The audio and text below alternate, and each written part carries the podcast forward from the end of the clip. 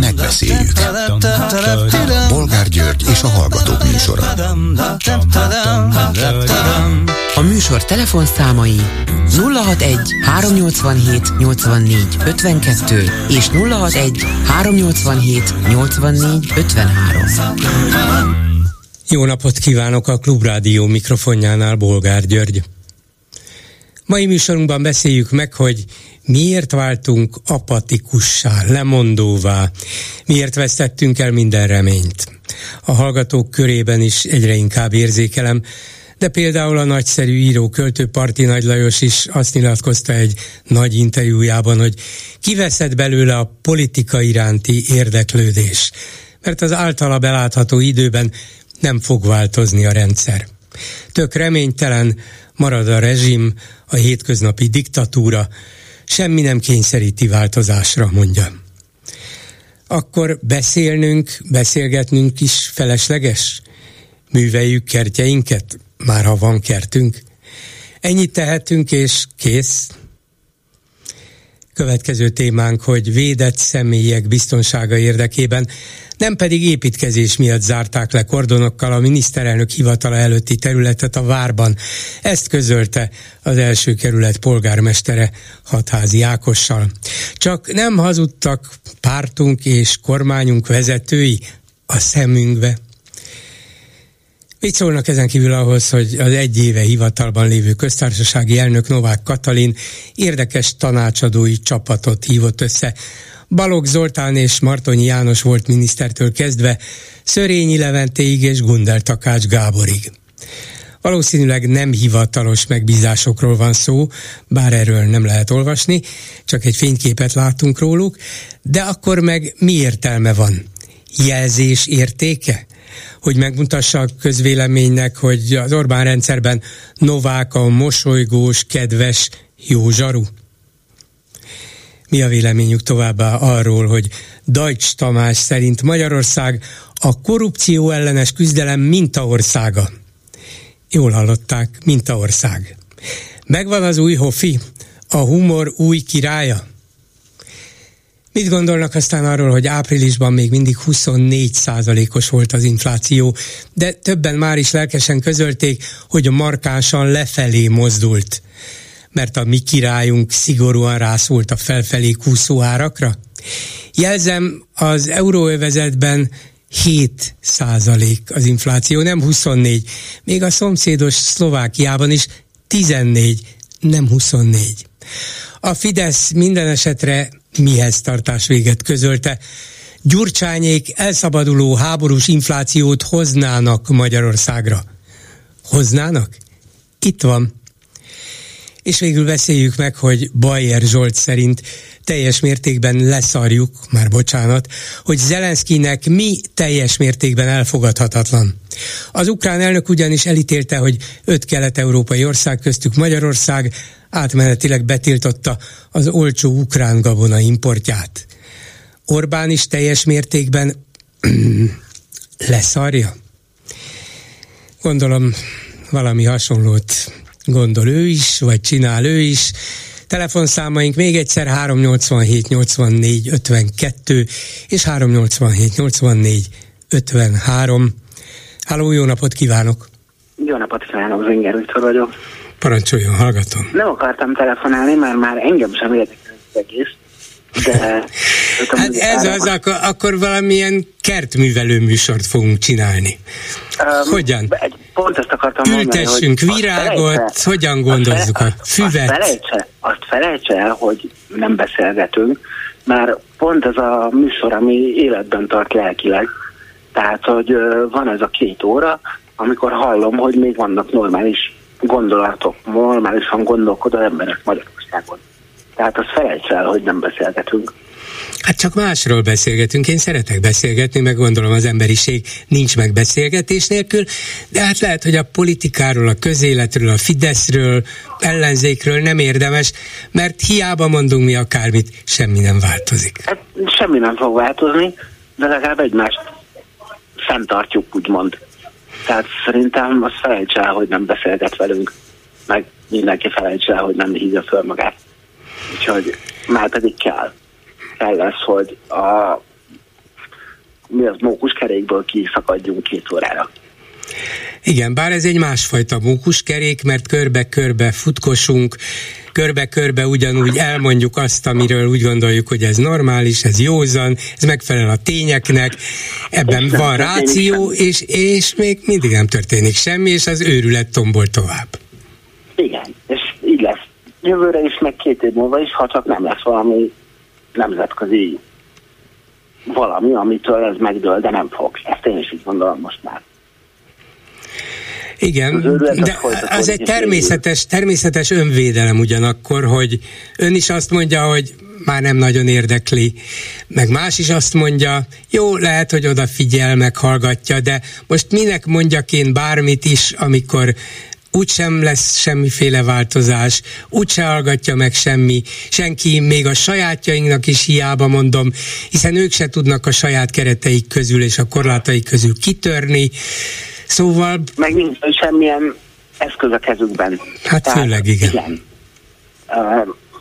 mondhatjuk, mondhatjuk, de nagyon jó főző sorok vannak esténként a YouTube-on, meg ma este lesz a, a Juven, nem, a két Miláni, mert két Milánói csapat uh-huh. meccse. Aztán Milán Internacionále, igen, igen, az fontos, persze, persze. igen, meg tegnap volt a Real Madrid City, tök jó meccs volt, aztán legalább addig sem néztem a híradót, bár az egy percest azt pont elkaptam.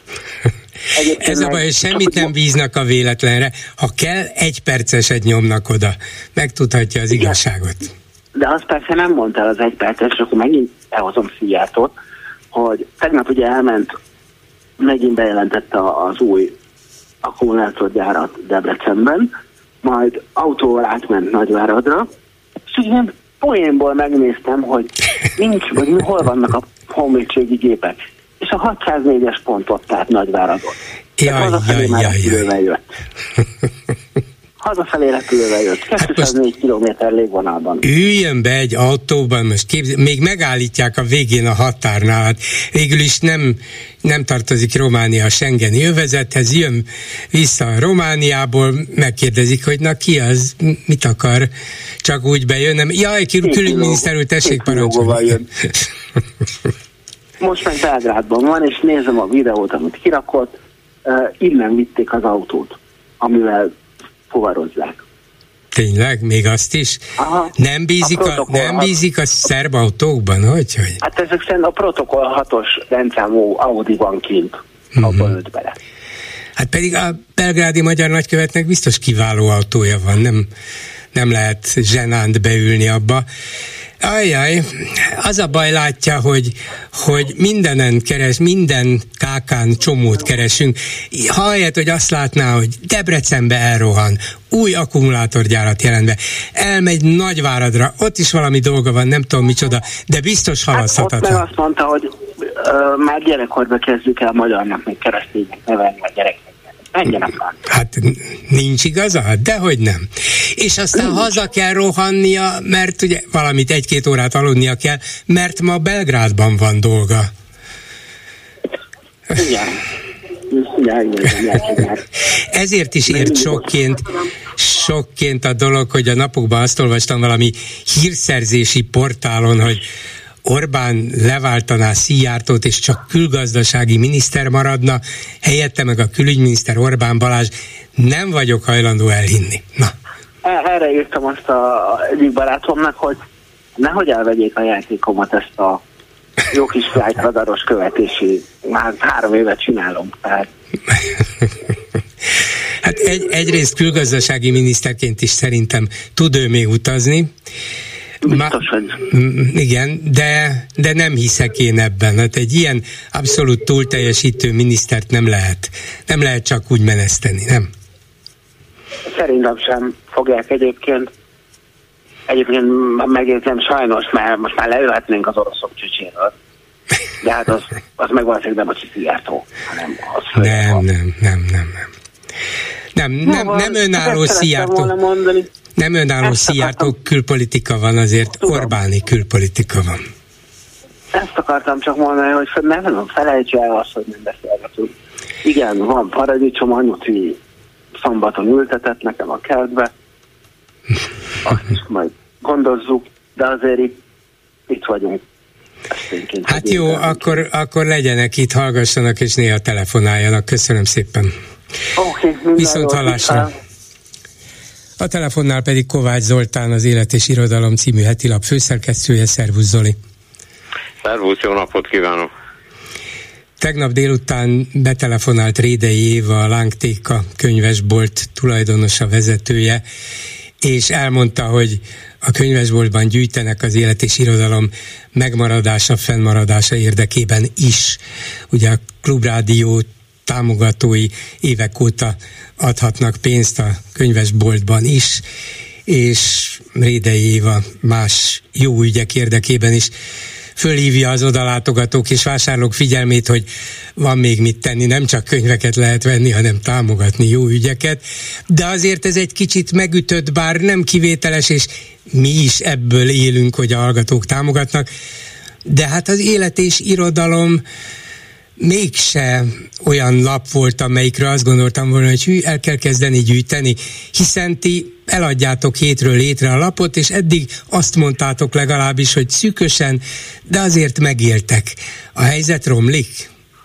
Hát a helyzet az romlik, ettől függetlenül szűkösen, de megélünk. Először is nagyon köszönöm a Rédei Évának a segítséget.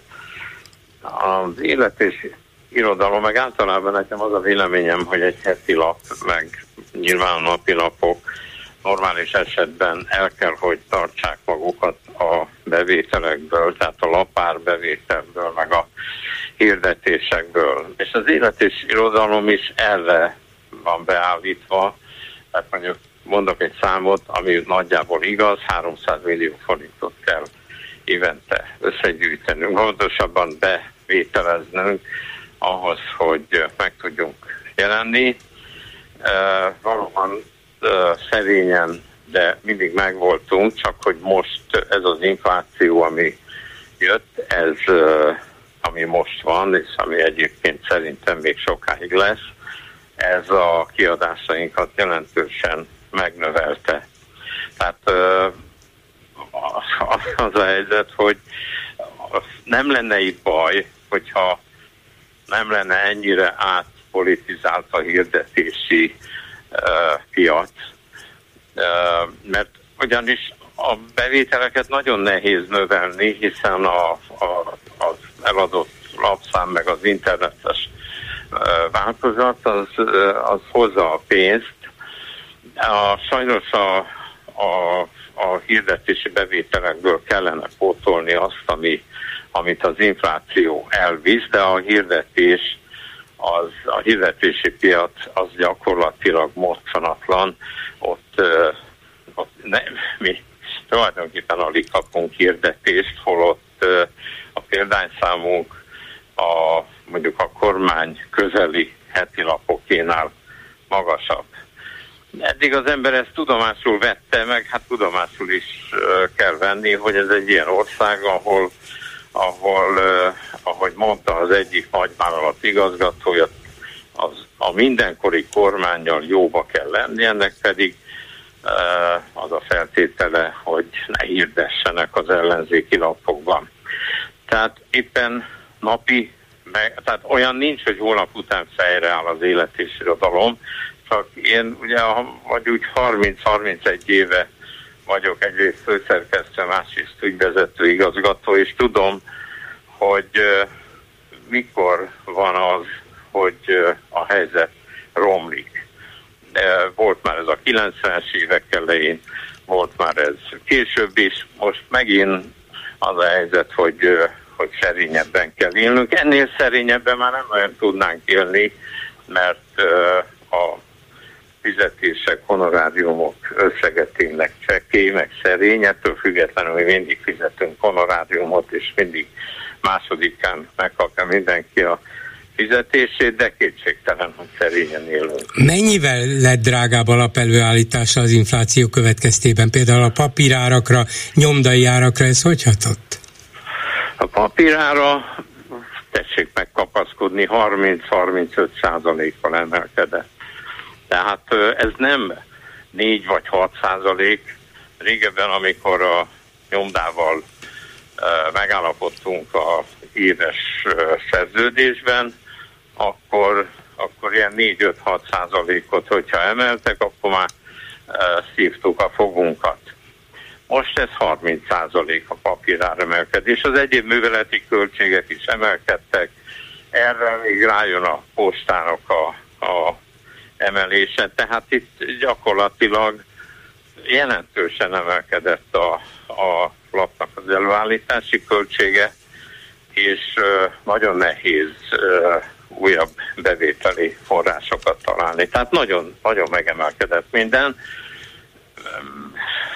Néhány, néhány, hónappal ezelőtt, néhány hónappal ezelőtt a magyar hang hallatott hasonló segélykiáltásokat és aztán valahogy ők is túlélték. Te is bízol abban, hogy a, az olvasóitok, vagy esetleg nem csak az olvasóitok, hanem azok, akik jó, nem olvasom az élet és irodalmat, de nem szeretném, ha megszűnne, ők is esetleg beszállnak alkalmanként támogatni a lapot? Gyuri, nekünk a piacról kell megélnünk, és az az élet és tudom túl fogja élni ezt, ezt teljesen biztosan mondom, de ahhoz, hogy ezt tényleg túléljük ezt a nagyon rossz időszakot, ahhoz minden pénzre szükségünk van. Mi nagyon régen nem hallattuk így a hangunkat, hogy szükség van mindenféle támogatásra, mert én ebben hiszek ugyan, de elsősorban abban hiszek, hogy a piacról kell élni. És normális országban, ahol, ahol, uh, ahol azért olyan cégek vannak, ez, ez a normális ország, a, a, amelyek, uh, amelyek nem félnek attól, hogyha hirdetnek az ellenzéki lapokban, akkor különböző retorziók érik őket, mert sajnos ebben az országban ez van. Vannak olyan hirdetőink, akik csak nem is hirdetőink, támogatóink, akik egy a kérésük, hogy ne, ne, ne tudjon róla senki, vagy fogalmam sincs, de valahogy nem akarja hmm. a nevét adni ehhez. hát az a legjobb hirdetés, amikor a hirdető neve el se hangzik, ugye? Ja, jó, persze, de nem ez a, nem ez a normális. Hát az a normális, hogyha valaki uh, úgy gondolja, hogy el akarja, el akarja adni a termékét, akkor akkor hirdeti. Tehát itt, hát ugye négyen összeálltunk, a Magyar Hang, a Magyar Narancs, a Jelen, meg az Élet és Irodalom, és csináltunk egy kimutatást az elmúlt két évben, hogy állami hirdetés, tehát nem kormány hirdetés, mert az, az, az, az zárjuk ki, ez hülyeség, a kormány a saját lapjaiba hirdet, nem is kellene, meg amiket hirdet azokat be se fogadnánk. De minden esetre megnéztük azt, hogy hány hirdetést kapott egy hozzánk hasonló ö, szárban lévő kormánylap, vagy kormányközeli, kormányközeli lap. Most ezt tényleg komolyan mondom, ezt tényleg alaposan megnézték, akik megnézték.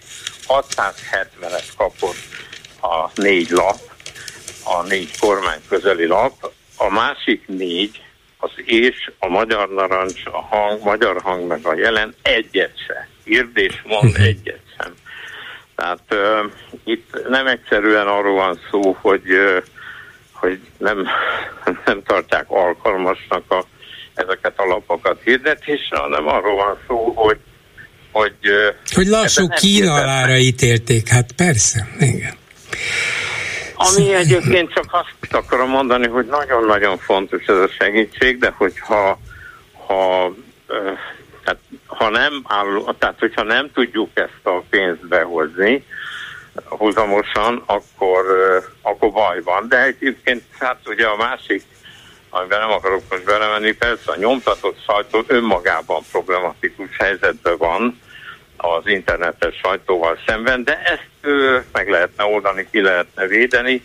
Itt az a baj, hogy, mint említettem, ez a, ez a túlpolitizált, egyoldalú hirdetési piac, ez, ez nagyon nehéz helyzetbe hozza az ellenzéki lapokat, vagy a független lapokat. Minden. Na most miután tudjuk, hogy ti is a dollár média részei vagytok, legalább dollárban nem kaptok támogatást, és ezt most csak félig viccből kérdezem, abból a szempontból komolyan, hogy van bármi mód arra, hogy egy ilyen független és szellemileg fontos lap mondjuk az Európai Unióhoz pályázzon különböző támogatásokra, mert az Európai Unió elvben szépen kiáll a média függetlensége mellett, gyakorlatilag azonban mégis nyugodtan el lehet pusztulni. Az Európai Unió nem támogatja, nem támogat lapokat. Én egyébként ezt normális dolognak tartom, tehát ö, semmi olyan lehetőség nincs, hogy ö, az Unió majd megsegíti ezt vagy azt a lapot. Egyébként hát ö, ö, nem is, tehát néztük, végignéztük azt, hogy hol lehetne pályázni. Igazából olyan pályázat, ami a laptámogatásra vonatkozik, olyan nincs, de én mondom, én ezt nem tartom rossznak. Minden lap éljen meg ott, ahol kiadják. Tehát ez, ez megint olyan, hogy hát akkor majd külföldről megmentenek minket. Nem kell, hogy külföldről megmentsenek minket, mert az nem vezet Tehát az Európai Unió mi vagyunk. Mentsék meg az Európai Uniót, és az ott halódó ért, értékes lapokat, vagy sajtót. Igen, de ilyen támogatás nincsen. Uh-huh. Tehát laptámogatás nincs. Úgyhogy, úgyhogy ezzel nagyon helyesen rákényszerítik a lapokat arra, hogy valamit kezdjenek magukkal. Én állok elébe, mert 30 éve állunk elébe ennek a dolognak. Tehát valami majd most is lesz, és én nekem nagyon fontos, nekünk nagyon fontos, hogy hogy az olvasók azon kívül, hogy előfizetnek, nekünk az előfizetés is már jó. Tehát ez egy nagyon fontos dolog, nem csak azért, mert, mert valami pénz befolyik. Egyébként azt kell mondjam, és ezt nagyon megköszönöm mindenkinek, aki eddig benyúlt a sebébe és támogatta az. Uh, engem meglep, és mindig valahogy az ember olyan jó érzéssel van, hogy vannak, akik támogatják, vannak, akik ezt fontosnak tartják. Tehát ez is azért az, azzal bíztat, hogy, hogy ezt túl fogjuk élni, és nekünk, hogyha már támogatnak minket, akkor az a kötelességünk, hogy túléljük ezt. Tehát nyilván nem a támogatásból fogjuk önmagában, hanem valahonnan majd valamit csinálunk. Ez mindig így volt, de uh, szóval a piacról kell végső soron magunk föntartani. Egy dolgot még a végén, mert én egyre inkább érzem ezt itt, nem tudom, te lapszerkesztőként hogyan látod, érzed. Én növekvő apátiát és a közélettől való elfordulást érzékelek. És ez egy olyan közéleti és irodalmi lapot is érinthet, mint a tiétek. Hát ez a kormány tényleg azt szeretné elhitetni a néppel, hogy egyetlen út van, ez pedig a Fidesz, meg a vele szövetséges nem tudom én kicsodák. Tehát ö, ö, valahogy azt is érzékeltető, hogy itt nincs mit tenni, itt a Fidesz megmarad, és bárki bármit tesz, nem változik semmi. Egyébként ez érdekes azért a 60-as, 70-es évek Kádár rendszerére is igaz volt, hogy elhitették a néppel, hogy nem lehet itt változást elérni, nem lehet itt máshogy élni, csak ahogy a Magyar Szocialista Munkáspárt elvárja. Ez a 60-as, 70-es években, ha az a korosztály, amelyik a miénk, meg talán még egy egyel fiatalabb is, tudja, tudta, hogy, hogy ez milyen szörnyű volt. Tényleg apátia volt. Most hasonlót érzek, én ugyanezt érzem, hogy van apátia, mindenki azt mondja, hogy hát ezeket nem lehet leváltani. És ez az érzés, ez, ez azért eluralkodik, és ez nagyon jót tesz a Fidesznek, meg a, a többi ilyen kormányhoz közeli társaságnak, mert nagyon sokan tényleg elfordulnak a politikától, ez a legrosszabb, ami történhet. Érzek ilyet, de ezzel ellen egyet lehet csinálni, hogy az ember akkor is folytatja meg, csinálja meg, írja, meg mondja, hogyha ezt így gondolja, tehát hogyha, hogyha ez így van, hogyha ezt akarja a Fidesz. Ez egy tudatos törekvés, azt a népet el kell butítani, apátiába kell tartani, hát ez, ez a ez pillanatnyilag én úgy látom, hogy ez a egyik legfontosabb kormányprogram. Nagyon sokan bedőlnek, nagyon sokan elfogadják, teszem hozzá, nagyon sokan meg nem fogadják el. Ugye mi sokszor beszélgetünk, vagy néha beszélgetünk rádióban, és mindig azt mondom, hogy ez nem tarthat örökké. Valóban nem tarthat örökké, ennek egyszer vége lesz, és ezt mindenki tudja, Orbán Viktor is tudja, hogy ez, ez nem tart örökké. Hát akkor reméljük, hogy addig a, a nem örökkéig azért ti is megmaradtok és kitartotok. Köszönöm szépen Kovács Zoltánnak az és főszerkesztőjének, szervusz! Köszönöm szépen! Háló, jó napot kívánok! Halló, jó napot kívánok, én vagyok Igen, a vonalban. tessék, hallgatom.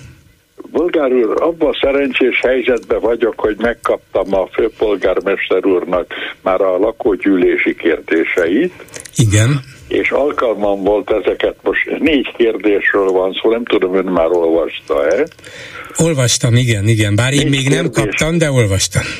Négy kérdésről van szó, és én mindegyiket olyannak tartom, ami aktuális és fontos, csak az jutott eszembe, hogy mi különbözteti meg az a sokat kárhoztatott felméréstől, amit a kormány csinál állandóan. Hát nem sok, mert formailag hasonló a dolog. Ugye talán az megkülönbözteti, hogy a kormány egyértelműen a szánkba rágja a helyes választ, és azért nem csoda, hogy mindig kihozzák, hogy az nemzeti konzultációkon 80-90 akárhány százalék mondott nemet vagy igent, ahogy ezt a kormány éppen akarja, erre és erre a kérdésre. Tehát micsoda többség állt ki a kormány politikája mellett, nekünk ezt kell csinálni. Azért a karácsonyféle kérdésekben nem ennyire szájbarágos a dolog. A legfontosabb kérdésben a a Lánchídi közlekedés ügyében pedig hát azt kell mondanom, hogy teljesen nyitott, de még abban is, hogy most akkor leállítsuk a villamost, vagy vagy... Um... Na de van, van olyan ember, aki Budapesten, aki azt mondja, hogy állítsuk le, vagy ritkítsuk a tömegközlekedés? Nem, hát valószínűleg nincsen, de azért előfordulhat, hogy szóval e, ez inkább a, a választási lehetőségek drasztikus beszűkülését akarja jelezni ez a, ez a kérdés. Annyiban egyetértek önnel, hogy igen, valószínűleg józanul senki nem akarhatja ezt, de, de annyira beszorított helyzetben van a főváros, ugye már elfogyott a pénze, most már hitelből él, és és hogyha a kormány nem engedélyezi számára a hitelek felvételét, akkor tényleg valamit be kell zárni éppen ezért élezi ki ennyire, de igen, van benne némi hasonlóság a kormányzati nemzeti konzultációhoz képest. De azról se gondolok, hogy valaki azt mondja, hogy például a kormány vonja vissza a támogatási ö, ígéretét. Hát a támogatási ígéret az a 6 milliárd forint, az megvolt, és remélem, hogy meg is marad, és ki is fizeti, de hát ilyet nem mondanék én, hogy vonja vissza a kormány a támogatási szándékát. Igen. Igen, ez nem, nem tudok igazán vitatkozni önnel. Uh, a, persze ennek a kérdéssorozatnak is politikai politikai, hogy hívják, politikai céljai vannak. Ugye? Hát azt, azt én értem, hát ez természetes. Ennek is, meg a másiknak is, amiről beszéltünk, annak is megvannak a politikai céljai. Néha ö, szerencsé ö, érthetően kárhoztatjuk azokat a kérdéseket is. De itt, itt most megmondom, ezek nagyon hasonlítanak. Én majdnem azt majdnem arra lehet gondolni, hogy minthogyha ezt annak a, a sorozatában adták volna ki uh-huh. ezeket a vagy mintha paródiát, vagy mintha paródiát csináltak volna? Igen. Uh-huh. Igen. Úgyhogy, jó, ez, ez főleg ez a, ez a kérdés, hogy akkor fizesse ki a kormány, amit megígért a láncít felújításához, vagy vonja vissza a határozatot. Ugye itt azt akarja célozni a dolog, hogy hát akkor legalább legyen őszinte a kormány, vonja vissza, ne jöjjön mindenféle kifogásokkal, de értelmes, normális ember nem mondhatja azt, hogy, hogy ne adjon pénzt, hanem inkább vonja vissza az eredeti határozatot. Ebben igaza van abban, hogy most akkor függesszék-e föl a kormányzati elvonások befizetését, vagyis ne fizesse be az adókat a kormány, vagy csökkentse a járatok számát a, a budapesti közlekedésben. Ez is egy látszólagos álkérdés, de valószínűleg a, az összegek mérete, az összegek nagyságrendje körülbelül hasonló, és azt a kérdést akarja föltenni valójában, hogy hát értsétek meg, hogy vagy csődbe megy a város, mert annyi befizetésre kényszerítenek bennünket, vagy ha nem akarjuk, hogy csődbe menjen, akkor a közlekedés fog csődbe menni, mert nem tudom fenntartani. Ennyiből a dolog mégiscsak valóságos kérdés. Tudom, de, de ön se, én se, és szerintem egyik hallgató sem adna egy olyan választ, hogy maradjon tízszeresére a kormányzati elvonás, mert ez a helyes.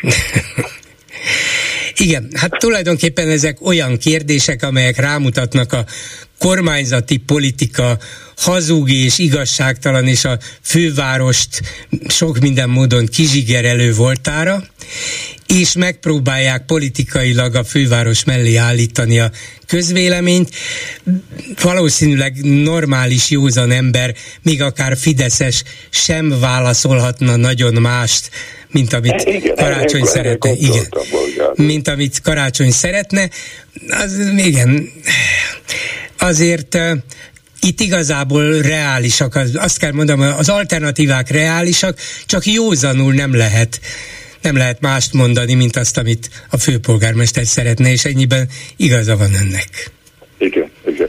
Köszönöm szépen, hogy egyetért, és remélem, hogy azért sikeres lesz ez a felmérés tulajdonképpen, mert a, igen. Ez eldőlne ez a Lánchídnak, ez a közlekedési szervezési ügye is tulajdonképpen.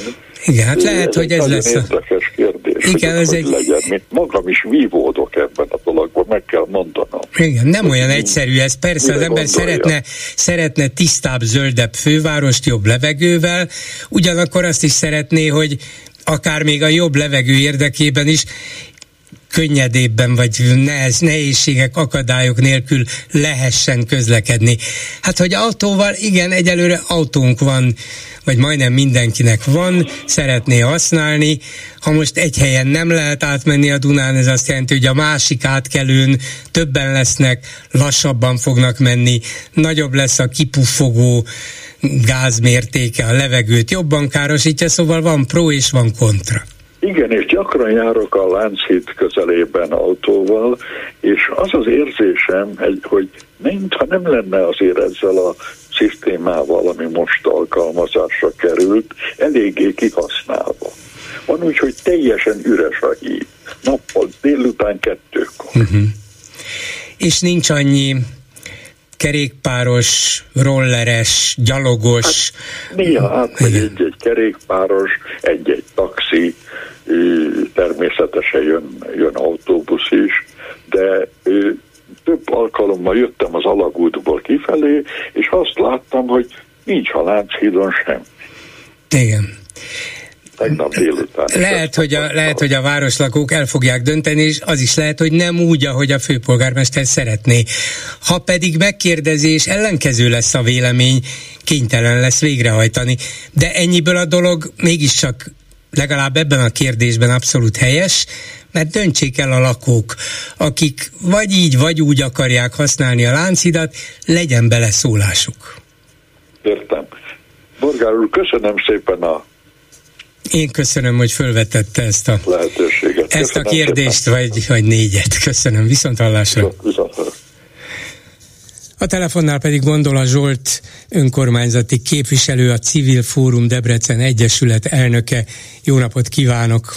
Jó napot kívánok, Bolgár úr! Hát ha nem tetszik önöknek az akkumulátorgyár, ahogy nem tetszett a felcsúti kisvasút, akkor meghosszabbítjuk Bicskéig, építünk egy másikat is. Megkapták, tudtak róla, hogy az óriási és már épülőben lévő első kínai akkumulátorgyár mellé jönni fog egy második is. Az ember Debrecentől egy kicsit távolabb, sok mindenre gondolt, de erre nem. Viszont lehet, hogy önök a helyszínen többet sejtettek már.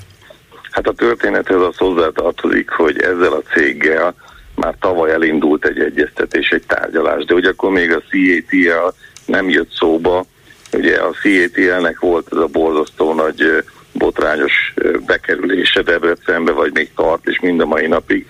És ez az új cég, ez gyakorlatilag ezen időszak alatt hallgatott, vagy legalábbis csembe volt ez a történet, és most teljes megdöbbenés volt számunkra is, hogy tegnapi nap folyamán bejelentették, hogy mégis megépítik. Tehát én azt gondolom, hogy azután a botrányos közmeghallgatás után, azután, hogy a város lakosságának többsége elutasítja az akkumulátorgyárat, gyárakat, vagy annak megépítését, ez egy borzasztóan felelőtlen és egy borzasztóan, hogy is mondjam, elítélendő dolog, hogy egy ilyen közhangulatba még egy gyárat bejelentenek. Tehát nem tudtunk róla, illetve tehát tudtunk róla, de azt nem gondoltuk, hogy ezt mégis most ilyen gyorsan megépítik. Sőt, annyit hagyd tegyek hozzá, hogy januárban még a sajtóban is megjelent, hogy azt mondták, hogy nem tárgyalnak ezzel a céggel. Tehát, hogy mi azt gondoltuk, azt feltételeztük, uh-huh. hogy ez, ez nem... Hogy, hogy levették a napirendről, és marad a másik, az ugye jóval nagyobb, de hát akkor legalább ezt levették a napirendről. Így van, így van, így van. Egyébként ez azért volt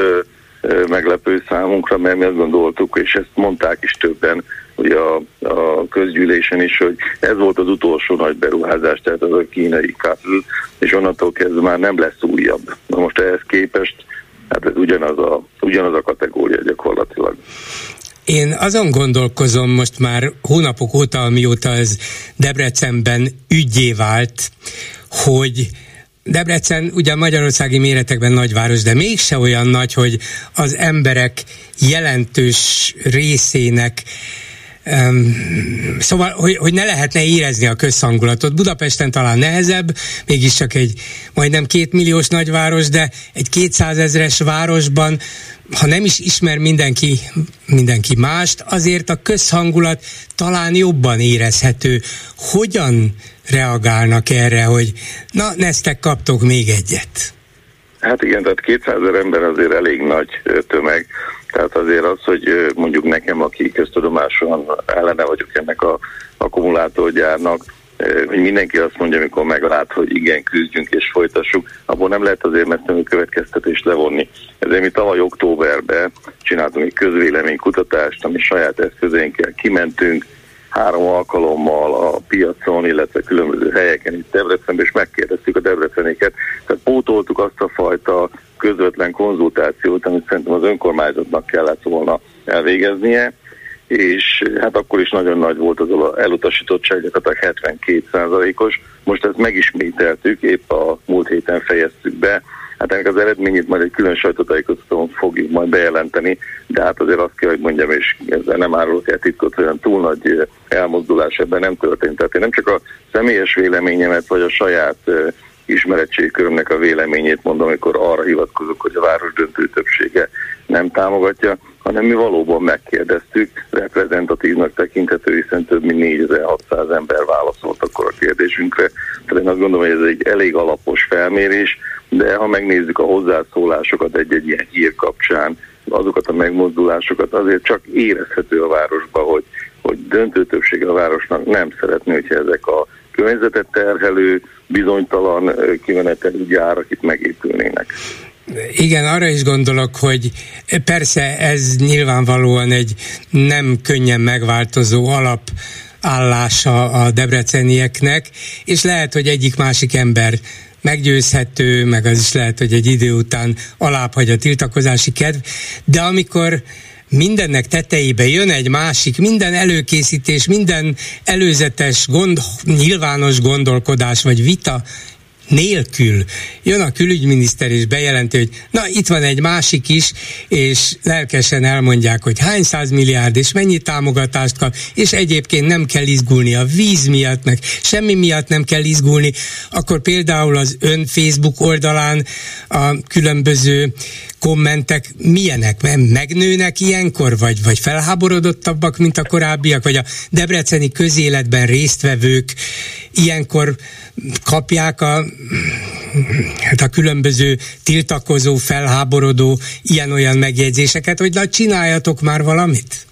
Igen, ez, ez, ez természetesen így van. Ez a még most nagyon korai hír. Ugye ez kedden jelent meg, ma még szerda van, Igen. de már a, a híreknek a kommentjébe mai nappal már elindult ez, a, ez az áradat. De nagyon jól látja egyébként, mert ugye január 9-én eh, volt az a közmeghallgatás, ami végül is országos hírűvé tette a Debrecen akkumulátorgyárat. Azóta egy ilyen két-két és fél hónapon keresztül borzasztó nagy hangulatban zajlott itt a közélet, tehát szinte minden nap volt sajtótájékoztató tiltakozás, de azt mi is láttuk, hogy ezt azért, ezt a fajta izgalmi állapotot azért nem lehet fenntartani, ugye legközelebb majd a következő választás az önkormányzat ugye 2024 májusában lesz, és mi is arra számítottunk, hogy idővel azért egy picit csitul ez az ügy, az emberek beáraszták, volt egy nagyon nagy kormányzati és önkormányzati kampány, bizonyára is emlékszik, hogy aki lehetett, mindenki megszólalt ebbe az ügybe, de én azt gondolom, hogy ez eléggé kontraproduktív lett, tehát én nem látom azt, hogy a debrecenieket ez a hatalmas kampány eh, átvitte volna arra az oldalra, hogy most támogassák ezt az akkumulátorgyárat, és már kezdett picit így, így leülni az ügy, vagy legalábbis beárazódva el lett éve, akkor hirtelen jön egy újabb ügy. Tehát én, én ezt megmondom őszintén, hogy, hogy nem is értem még politikailag, vagy közéleti szempontból sem, hogy, hogy amikor már úgy kialakultak ezek a kisebb-nagyobb szekértábrok, akkor miért kell olajat önteni a tűzre? Tehát egyszerűen érthetetlen az egésznek a bejelentés, az időpontja is, meg egyáltalán, tehát erről nem volt szó, tehát ugye a BMW, amikor idejött, akkor volt arról szó, hogy beszállítóknak külön területet fognak majd meghagyni de hát az érzékelni kellett volna mindenkinek, aki ebben döntéshozatali helyzetben van, hogy egy, egy katlő után akkumulátorgyárat kiejteni is akár Debrecenben, a, elmondani ezt, az beszélyes, nem hogy bejelenteni, hogy már kész is vagyunk, megismételve ugyanazt azokat a hibákat, hogy nincs egyeztetés, nem tud róla a közgyűlés, nem tudnak a képviselők, mi is a sajtóból tudtuk meg.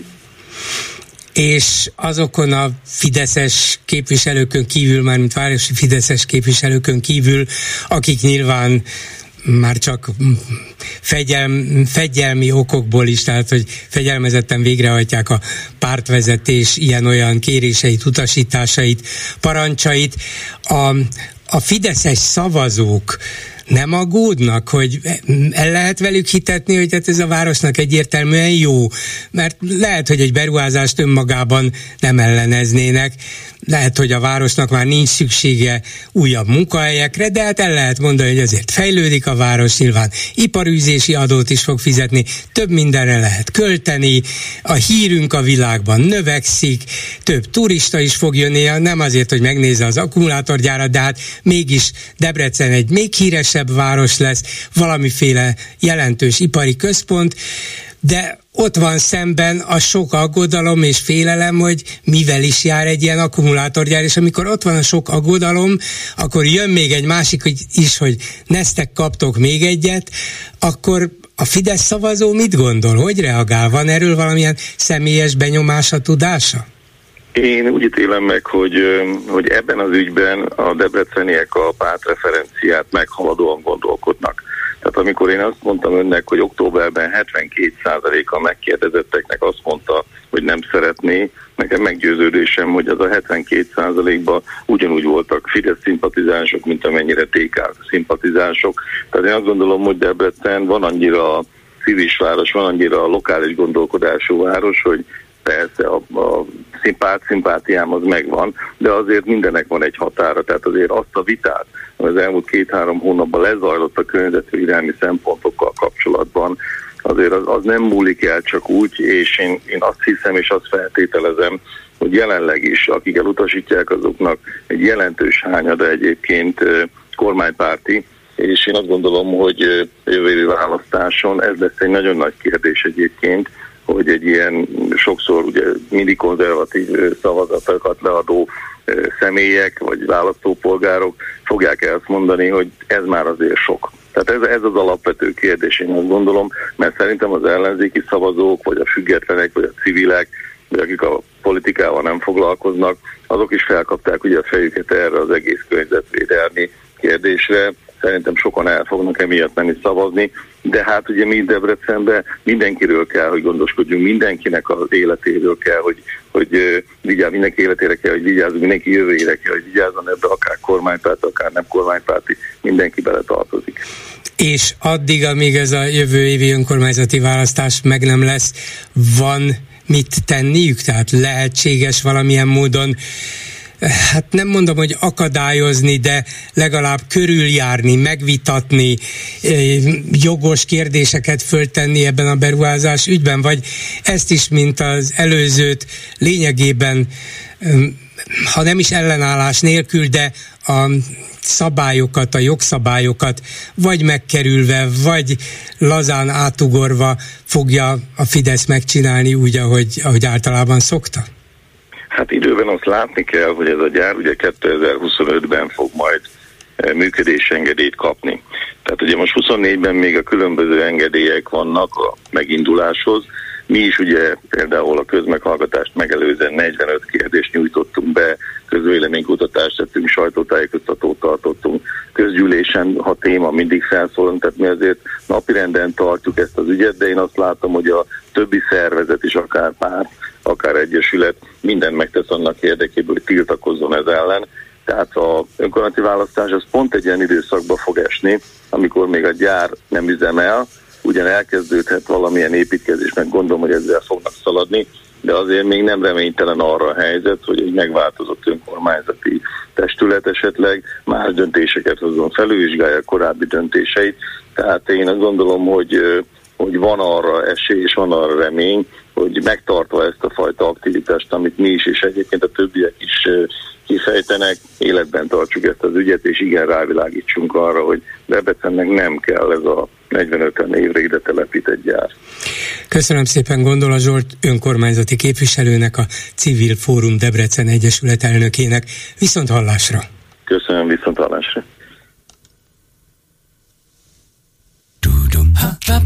A hírek után is lesz mit megbeszélni. Klubrádió. Tények. Vélemények. Következnek a Klubrádió hírei. 17 óra van, ez a Klubrádió hír összefoglalója mikrofonnál Suba Krisztina híreink röviden. Éles kritikát fogalmazott meg a honvédség állapotáról Böröndi Gábor a vezérkar új főnöke. A pedagógus szakszervezet vezetői a kúriához fordulnak az oktatási népszavazás ügyében. Ungár Péter szerint a kordonbontást nem oldja meg a pedagógusok problémáját. És kissé szeles változóan felhős idő várható, holnap már elsőre is számíthatunk. Következzenek a részletek. Rossz logisztika, rossz személyzeti politika, a magyar légtéren átrepülő ukrán drón miatt azonnali átvilágításra szoruló légvédelem, egész nap monitorokat bámuló katonák.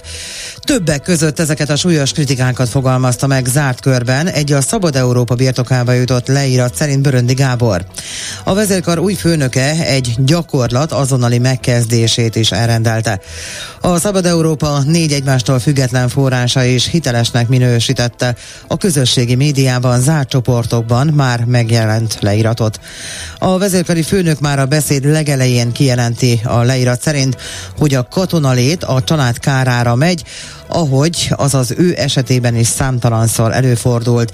Más sem hivatkozhat majd a családi körülményeire. Ha valakinek más beosztást ajánl más városban, akkor az illető köteles lesz elfogadni, vagy távozhat a honvédségtől.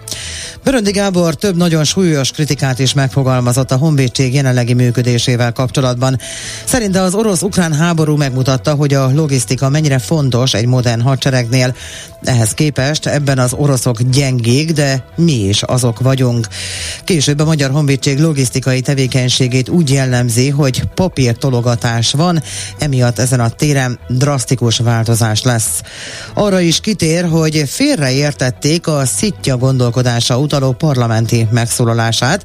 Ez alatt a tartalékos erők és a honvédség gyalogságának együttműködését kell érteni. A kúriához fordul a pedagógusok szakszervezetének két alelnöke, miután a Nemzeti Választási Bizottság tegnapi ülésén nem hitelesítette az általuk magánszemélyként benyújtott népszavazási kérdéseket. A Választási Bizottság indoklása szerint azért nem hitelesítették a kérdéseket, mert ezek megválaszolásához speciális információk, szakmai ismeretek kellenének, amelyek nem várhatók el a választóktól, így azok nem tudják átlátni döntésük érdemi következményeit sem. A PS arra számít, hogy a jogi eljárás során sikerrel tudnak majd érvelni egyes kérdéseik mellett, így a szavazás megtartható. Erről beszélt Gosztonyi Gábor, az érdekképviselet alelnöke a Klubrádiónak. 15 napunk van, hogy a kúriához egy felülvizsgálati kérelmet nyújtsunk be. Úgyhogy ez a jogászcsapat, akik segített nekünk összeállítani ezt az öt kérdést, már dolgozik ennek a beadványnak az anyagán, és azt mondjuk, hogy ha az ötből nem is biztos, hogy mind az ötöt, engedi esetleg a kúria, de azért két kérdésben, most nem szó szerint mondom a kérdés, de az a kérdés, amikor a helyi tanterv ugye ne 10, hanem 30%-ban térhessen el a nagyon rigorózus nemzeti alap alaptanterv által biztosított kerettantervtől, illetve abban a kérdésben, hogy a 5. osztálytól fölfelé a tanulók heti óra számát azt csökkentsék hárommal, az csak 8 hét arányban kapott vereséget, és ezért úgy gondoljuk, hogy akár az még nyerhető is lehet. Mi most arra koncentrálunk, hogy elkészülne a beadvány, beadjuk a kúriának, és akkor nem tettünk más, mint várunk a kúria döntésére. Ungár Péter szerint a pedagógusok nevetségesen alacsony fizetésénél kevés nagyobb dráma van az országban, a státusz törvény pedig valójában nem több jogállamban nehezen elképzelhető erőfitoktatásnál. Az LNP társelnöke hozzátette, hogy az erőszak minden formáját elítélik, és pártjának álláspontja szerint a rendőrség követett el túlkapásokat a megmozdulások során. Ugyanakkor a kordonbontást nem tartja jó eszköznek a pedagógusok problémáinak megoldására. Továbbá hibának tartja összemosni a tanárok bérét, a sajtó szabadság és a jogállam kérdésével. Azt is hozzátette, hogy nem az ellenzéket akarja bántani ezekkel a kijelentésekkel a kormány kritizálása helyett, hanem azt akarja jelezni, hogy ők nem ebben a versenyben akarnak részt venni, hanem egy zöld pártot akarnak csinálni, amely akkor tüntet, ha ki akarják vágni a fákat, vagy ha el akarják adni a vízünket. Tarlós István szerint a Lánchíd kapacitásának kiiktatása közlekedési káoszhoz vezet majd. A volt főpolgármester a kormánypárti magyar nemzetnek azt mondta, ennek eldöntését a budapestiekre hárítani nevetséges. Szerinte érdemes lenne tisztázni az ügyeket a budapesti lakógyűlés körül. Tarlós István úgy véli, az autómentesítést olyan állapotra kalkulálják, amikor az összes többi budapesti Dunahíd működik, viszont a Lánchíd után fel kell újítani a Petőfi, majd ezt követően az Árpád hidat. Hozzátette, a Lánchíd gyalogos hiddá alakítása azért ostobasság szerinte, mert a jelenlegi úttestről a gyalogosok a láncoktól semmit nem látnak a városból. Végül pedig arról, hogy súlyos állapotban került kórházba Gálvölgyi János, a színész műsorvezetőt, a klubrádió munkatársát légzési nehézségei miatt ma reggel óta intenzív osztályon ápolják. Bővebb információval egyelőre nem tudunk szolgálni, de a klubrádió munkatársai jobbulást kívánnak a színésznek. Végül pedig a várható időjárásról. A holnap egyre nagyobb területen növekszik meg a felhőzet, de az ország északkeleti harmadán még azért számíthatunk napsütésre. Viszont a délutáni órákban több helyen már esőre kell készülni. Hajnalban 4 és 12, holnap délután 16 és 21 fok között lesz majd a hőmérséklet. Hírek a Klubrádióban legközelebb 18 órakor.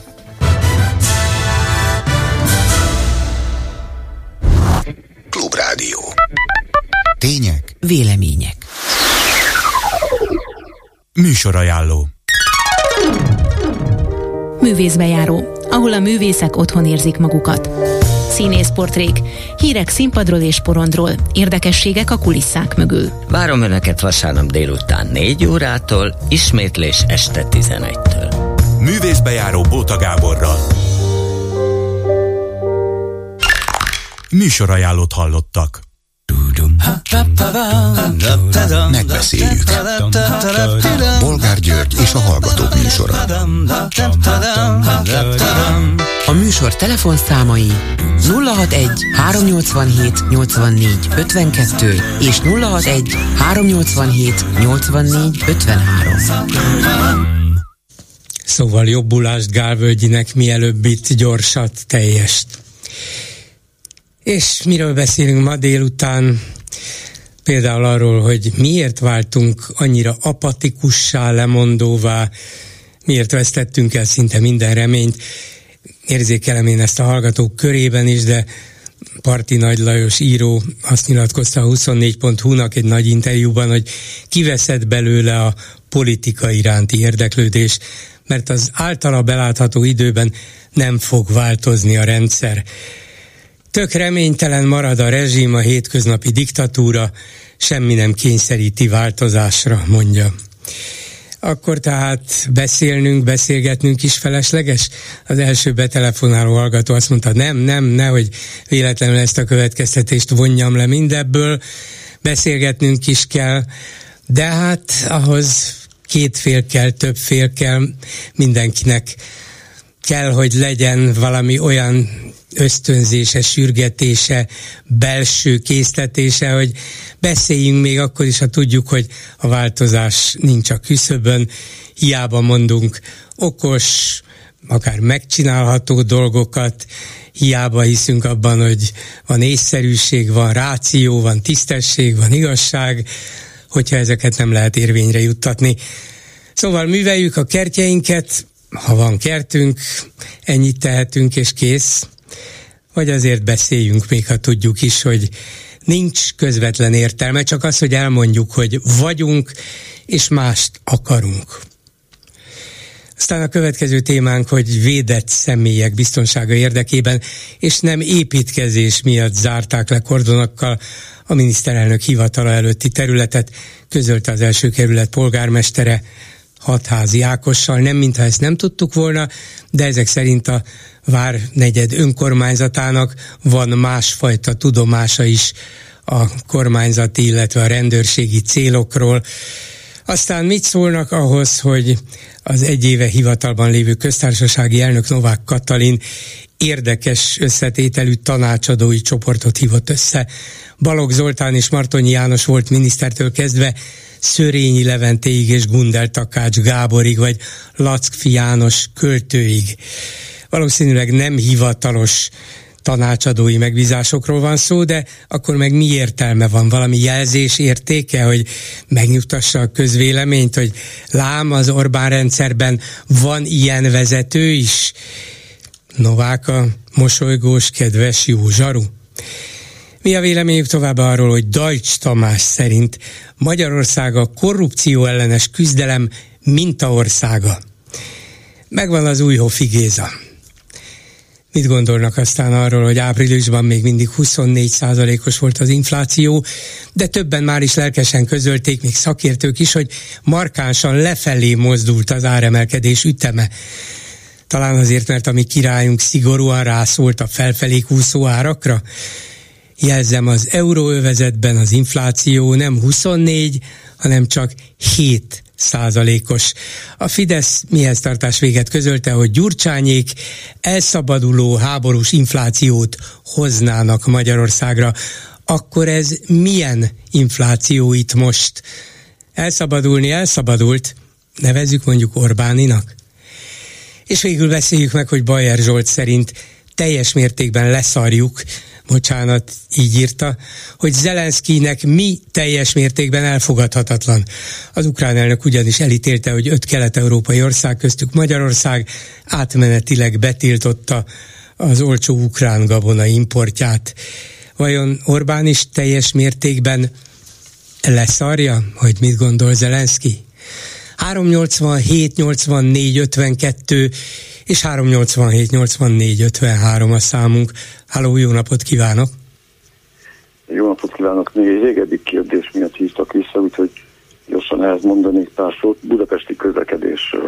Igen, ezt az előző hallgató is szóba hozta, de mondja nyugodtan, persze. Igen, de a mai témák között is van kettő nagyon érdekes. Úgyhogy amit a hídlezárásokkal kapcsolatban gondoltam, az a következő. Én karácsonyra szavaztam a választások kapcsán, de úgy érzem, hogy kicsit belettünk csapva, ugyanis Tarlós ellentétben, aki egy pragmatikus mérnökember, karácsony egy lelkileg terhelt az édesapja halála miatt ember, aki még a jogosítvány közelébe se szeretne menni, és emiatt ö, olyan megoldásokat próbál ö, szorgalmazni, amelyik egy szakértői csapatnak is nagyon nehéz lenne, de ráadásul külföldi példákkal szembe megy. Ö, én németországi példákkal tudnék jönni, Münchenben megpróbálták ezelőtt kb. 40 évvel az autóforgalmat oly módon, hogy ha a villamossal utazók csak 40 perc alatt érnek egyik pontról a másikra, akkor autóval se lehessen gyorsabban, ezért piros hullámot állítottak be, és ez mai napig is így van. Ettől nem lett kisebb az autóforgalom, hanem egy hatalmas nagy beruházásba tornázták bele magukat, ugyanis nagyon lelassult a belvárosi közlekedés, és ezért az elégedetlenség miatt kénytelenek voltak egy hatalmas nagy külső körgyűrűt megépíteni. Vagy akár Berlinről is beszélhetnék, ott rájöttek arra, hogy az élhető város az körülbelül úgy alakítható ki, hogy minden közlekedési struktúrának egyformán esélyt kell adni, tehát a gyalogos is érezze jól magát, az autós is érezze jól magát, a kerékpáros is érezze jól magát. Tehát ellentétben a budapesti próbálkozással, hogy vegyünk el egy csoporttól, az autósoktól teret, és adjuk oda egy másik csoportnak, ők mindenkinek szeretnének jót tenni, és ezért dolgoznak, úgyhogy az a közlekedési káosz, ami most itt Budapesten van, nem tudnék a komolyságot megőrizve erről jó véleményt mondani. Többször végigmentem a nagykörúton, és láttam az egy sávon arra szóló autókat, és a üresen kongó biciklis sávokat, ahol gyakorlatilag néha egy-egy biciklis futár, meg egy-egy kismotoros elcsámpászkodik, szóval gyakorlatilag ez, ez, ez, ez szerintem nonsens, úgyhogy nem gondolnám, hogy jó megoldás az, hogy valakik a saját hobbiuknak, a Gergőnek, aki egy jó embernek tartom, ő egy biciklis ember, a saját hobbiukat kéne rá erőszakodni a népre, úgyhogy attól tartok, hogy ha esetleg lesz egy olyan főpolgármester, amelyik mondjuk lovaspárti, akkor kiderül, hogy majd lóháton kell Budapesten közlekedünk, mert ezt fogják preferálni, vagy ezt fogják Na nyomni. de ha most föl van téve a kérdés a budapestieknek, hogy átadják-e a Lánchidat a teljes forgalomnak, vagy csak részlegesnek, és a tömegközlekedés menjen meg biciklisták, rolleresek, gyalogosok, akkor végül is az érintettek dönthetnek ebben, és karácsony nyilván el fogja fogadni. Olgár úr, ez egy szakma, én most nem azért beszélek, mert közlekedésmérnök vannak, azért, mert helyettem ezt valaki nagyon szépen elmondta, az autóklubos Kovács igen, igen, igen. De hát ő meg az hogy... autósok érdekeit képviseli, kell, hogy képviselje, és persze az, azt is kell képviselnie valakinek, de hogyha az autósok úgy gondolják, hogy nekik egy hiddal több az jó, akkor ez, ez egy teljesen legitim érdek, és annak a kifejtése, nem? De az autósoké. Emlékszik a Kossuth téri híd ö, felépítésének ötletére? Azt nem azért találták ki ott a parlament környékén, mert olyan jól nézett volna ki, hanem mert hiányzik egy híd arra a hosszú szakasza, a Lánchíd és a Margit híd közé. És ehhez képest a hasonló városokban gyakoribb felépítésű hídrendszerhez képest Budapest kimondottan szellős a hidakat illetően. És ha most a közben lévő, pont középen lévő láncidat lezárják, akkor a Erzsébet hídtól vagy a Margit hídtól várjuk majd a forgalom felvételét, tehát hatalmasat kell majd kerülni. Mindegy, ebben nem akarok belemenni, ők ezt kiszámolták. ez a jelenben is így van, és tulajdonképpen nem mondom, hogy zöggenőmentesen működik, de mégis csak működik. El van terelve a forgalom, vagy erre, vagy arra a hídra, és megy. Nem érezni akkora, ne, akkora drámát a fővárosi közlekedésben ettől. Igen, csak az ő számításaik szerint, az a szakértői csapat kiszámolta, én is megnéztem, ez gyakorlatilag napi 30 ezer kilométerrel több autógáz uh-huh. jelent, ezt számolták ki, ez volt az adat, ami annyi kipufogó, de mindegy, bolgárul szerintem ezt mi nem ketten fogjuk eldönteni, én inkább azt mondanám, hogy nagyon tetszett a mai téma választék közül egy-kettő, amelyikben mindjárt arra reagálnék, hogy miért kell muszáj apátiába esniük az embereknek, és úgy érezni, hogy nincs mit csinálni, hát szerintem ez, ez egyáltalán nincs így. Nem én nem mondom, hogy kell, én csak azt érzem, hogy apátiába esnek. Nem, nem szeretném, igen, hogyha igen. Ez, ez volna valóban az általános, csak egyre több embernél veszem ezt észre, hogy nem érdekel, hagyjatok engem igen. békén, nem foglalkozom vele. Teljes mértékben érthető, csak itt az embereknek volna egy kvázi, mondjuk úgy, hogy élcsapat, valamelyik ellenzéki párt, akinek a kezébe véne, vagy kezébe kell nevezni a kezdeményezést egy rendszerváltást illetően, de ehhez viszont ennek az ellenzéknek meg kéne érteni az, hogy mi az, ami a választók többségének kell, és fel kéne fogni, hogy ha Magyarországon rengeteg ember úgy is látja, hogy ez a kormányközi gazdagodás, meg az, hogy nem csatlakozunk az uniós ügyészséghez, meg az, hogy tudom, oltári nagy infláció, 24% ahogyan is többször elmondta, meg hasonlók, hogy ez, ez így nagyon nincs rendjén. De még mindig azt mondja a többség, sokan ehhez tartozunk, én is hogy borzasztó, ami itt van, de még mindig kénytelenek vagyunk ezt választani, mint azt, hogy engedjük nyakunkra hozni ezeket az örültségeket. Ezt az a bizonyos szépek konferencián eléggé szépen összefoglalták, hogy no migration, meg no gender, meg stb. stb. Az emberek felugrottak, na jó, most képletesen mondom, örömükbe, amikor elolvasták ezt a három parolét, mert tényleg erről van szó. Nem akarnak migrációt, és nem akarják, hogy Németországhoz hasonlóan itt is, mint egy kollégám, ült a vonaton, és csak arra lett figyelmes, hogy egy ember elkezd ordítani Allah Akbár, és baltával üti a körülbelül levő, mit tudom, német utasokat. Vagy hogy ne lehessen még továbbra is, mint Németországban mindig így volt, nyitva hagyni éjszakára az autóknak az ajtaját. Hát nem lehet.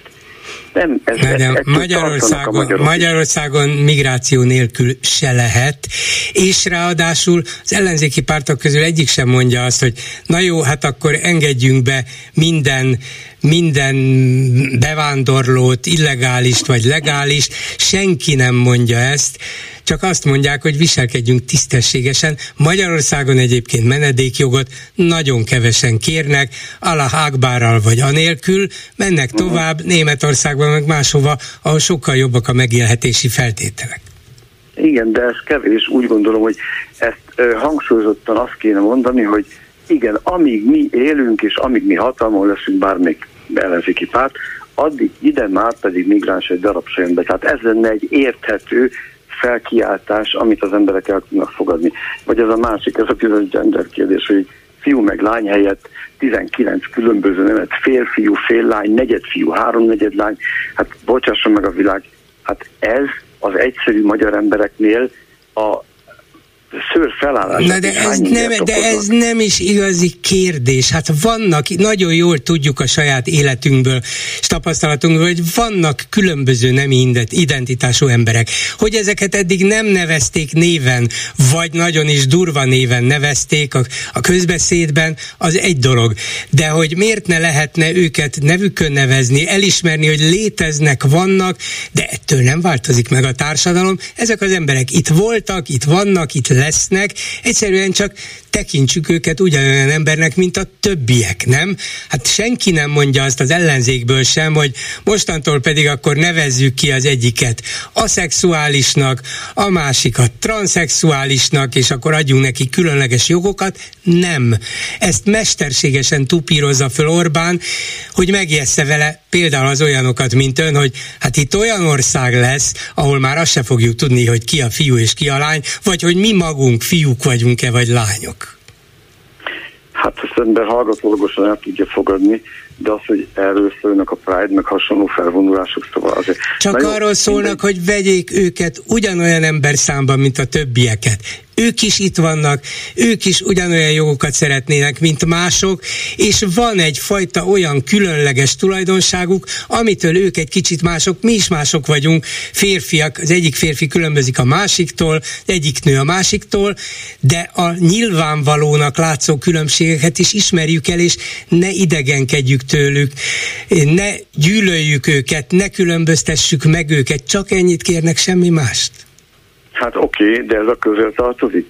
Legyenek hát hogy olyanok, hát ez a mi társadalom? Lennie, mi társadalom? olyanok, amilyenek akarnak lenni, de, de ezt tartsák magukba, és ne terheljék rá azokra az emberekre, akik természetszerűleg ezt egyszerűen nem tudják elfogadni. Hát menjen el Nyírmárton falvára, és állítson ki egy transzvestita embert, vagy egy ilyen, mit tudom én, tudja, ez a drag queen, meg semmi, amit ami lenni, lenni szoktak.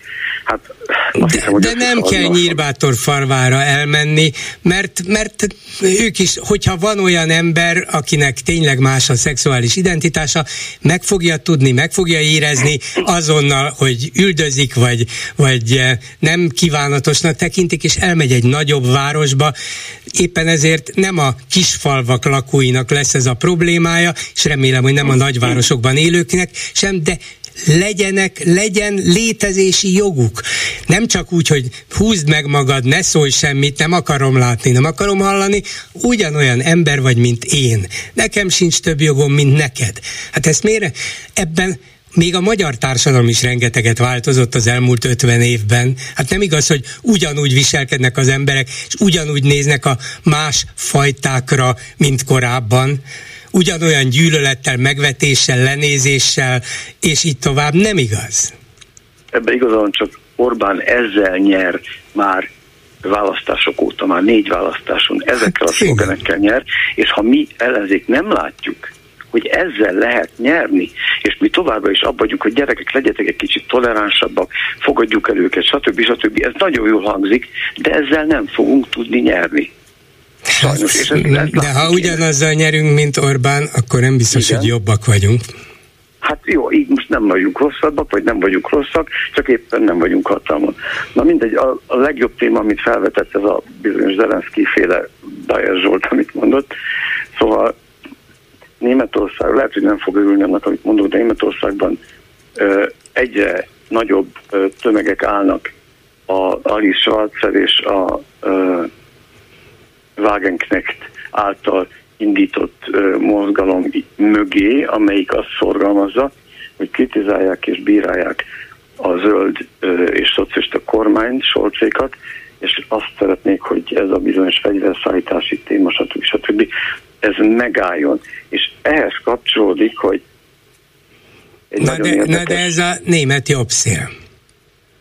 Um, hát jó, oké, de az egyre többen ott vannak mögötte, az azt jelenti, hogy több százezes ilyenfajta, hogy hívják okra felvonások közül. Ha ez mind jobb szél, Hát lehet, akkor nagyon sok jobb szél van Németországon, de nekem úgy tűnik, hogy nem. Hát Viszont... van 10-15 százaléknyi, 15 százaléknyi mostanában igaz AFD. Igen, van annyi jobb szél, még az is lehet, hogy lesz több, de van 85 százalék nem jobb szél. Viszont választások lesznek az USA-ban, és egy demokrata elnökjelöltségért induló szenátor a következőt méltóztatott mondani, hogy kötelezettséget vállaltunk Oroszországnak, Gorbacsovnak, hogy a NATO-t egy centiméterrel sem mozdítjuk kelet felé, aztán belekezdtünk és hazudtunk. És úgy folytatja, hogy szerinte 2014-ig nagy bajok nem voltak, akkor viszont sikerült a mi segítségünkkel egy államcsink létrehozni, vagy majdnem államcsink létrehozni Kievbe, és hozzátette még, hogy az Egyesült Államok elnökének lennie kéne olyan képességének, hogy beleképzeli magát a másik helyzetébe, tehát némi empátiás készséggel kellene rendelkeznie, és hogyha Mexikó tette volna azt, amit Ukrajna 2004, 2014 óta művel, egy nap alatt leruhantuk volna őket. Tehát, hogyha már ott is ezt kezdik így látni, Ja, és ezzel fejezi be, hogy legyünk őszinték, ez az USA háborúja Oroszország ellen, lényegében feláldozzuk az ukrán ifjúságot geopolitikai ambícióinkért.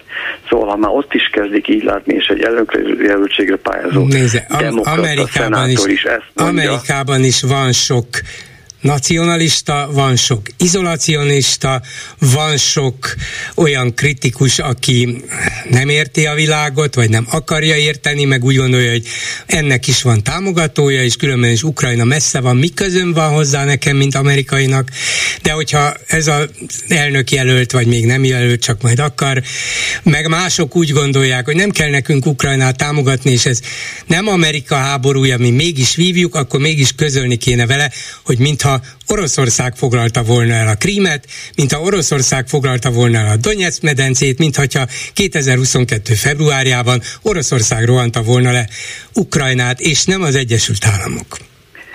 Mi jut egyébként ezt a szenátort Kellynek hívják, Robert F. Kellynek hívják, az egykori igazságügyminiszternek a fia, és egyébként akkor foglalták el a Krímet, amikor belengedte Ukrajna, hogy esetleg irányulna a NATO felé, ami azt mondta volna maga után, hogy azonnal felmondták volna a Krím szerződését az orosz hadiflottának. Igen, egyrészt sokkal, hát korá- sokkal korábban volt arról szó, hogy Ukrajna közeledjen a NATO-hoz, még arról is volt szó, hogy az oroszokkal is egyre közelebbi kapcsolatot épít ki a NATO, nem volt szó arról, hogy fölveszik, Orbán Viktor ugyan 2008-ban követelte, hogy vegyék már föl Ukrajnát, meg Grúziát, de nem vették föl, mert az amerikai amerikaiak ennél sokkal óvatosabbak, és azon kívül, hogy a Gorbacsovval miben állapodtak meg, vagy miben nem, az nem volt leírva szerződésben, az viszont le volt írva, és Oroszország jóvá hagyta, ott van az aláírása a vezetőknek, hogy Ukrajna a jelenlegi határ, nem a jelenlegi,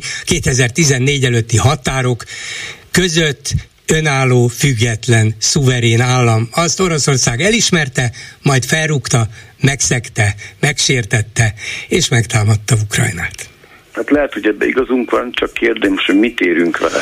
Oroszország még most sem leírható, nem elanyagolható. Nem, nem, az biztos. Katonailag sem atomatól. Most akkor, akkor mit szeretnénk? Mit szeretnénk? Azt szeretnénk, hogy... Úgy fog menni azt szeretnénk, hogy vonuljon vissza a saját hát, határai mögé. Ja, hát különben vigye Ukrajnát. Hát mit bánjuk? Miénk? Mi vagyunk az ukránok? Nem. Vigye. Ők semlegességet szeretnének. Na mindegy, szóval a lényeg az, hogy Jó. lehet, hogy igazunk van, lehet, hogy erkölcsileg úgymond a jó oldalon állunk, csak irrealisztikus elképzelésekkel nem tudunk tovább menni, és ezt hangsúlyozzák ezek a vágek, féle németországi Mondom, nacion, német ami, nacionalista ami... szélsőjobboldal és a német és nacionalista és szélsőjobb, az már több, mint veszélyes. Köszönöm szépen. Bolgár, egy, egy szót engedjünk meg, Frau Wagenknecht, ő a baloldali Jó, a szélső bal, a igen. Ő meg a szélső bal. Valahogy érdekes módon ezek össze tudnak érni. Néha, nem mindig. Köszönöm szépen, viszont hallásra. Én is, viszont. És akkor itt van vonalban már jó néhány perce Gulyás Márton, a Partizán YouTube csatorna vezetője, riportere, aktivista, szervusz Marci. Ellenőrzést, akkor tegeződtünk legutóbb, amikor nála volt életünk, és nem haragszom meg, hogy csak szólítalak meg. Dehogy is, hát én is letegeztelek, úgyhogy természetes, hogy visszategezel. És az... Gyuri, bocsáss meg egy pillanat, mert tényleg legalább négy órája hallgattam itt az előző telefonáló urat, és hát minden szolidaritásomat készül, azért neked van egy munkát hallott, hogy ezeket a zagyvaságokat, összefüggéstelen, kényszer elméleteket kell hallgatnod, ez tehát célzületes, két dolgot csak meg, mert közben hallgatva titeket, én konkrétan a körúton jöttem végig kerékpárral, és az úrnak határozottan nincs igazat, tömbe van a kerékpársáv, nem csak, hogy tömbe van, hanem nem férünk el. és minden egyes ember, aki ebben a városban közösségi közlekedéssel, kerékpárral és gyalogosan közlekedik, az alapvetően azt erősíti meg, hogy ebben a városban ne halljanak meg 5000 évente különböző szövődményekben, amelyeket a levegőszennyeződés összefüggésben lehet elszenvedni a budapestieknek a tüdejükben. Tehát, hogy, hogy mondjam, ebben a városban nem autóval nem lehet közlekedni, hanem valójában gyalogosan és kerékpárral, ez az egyik.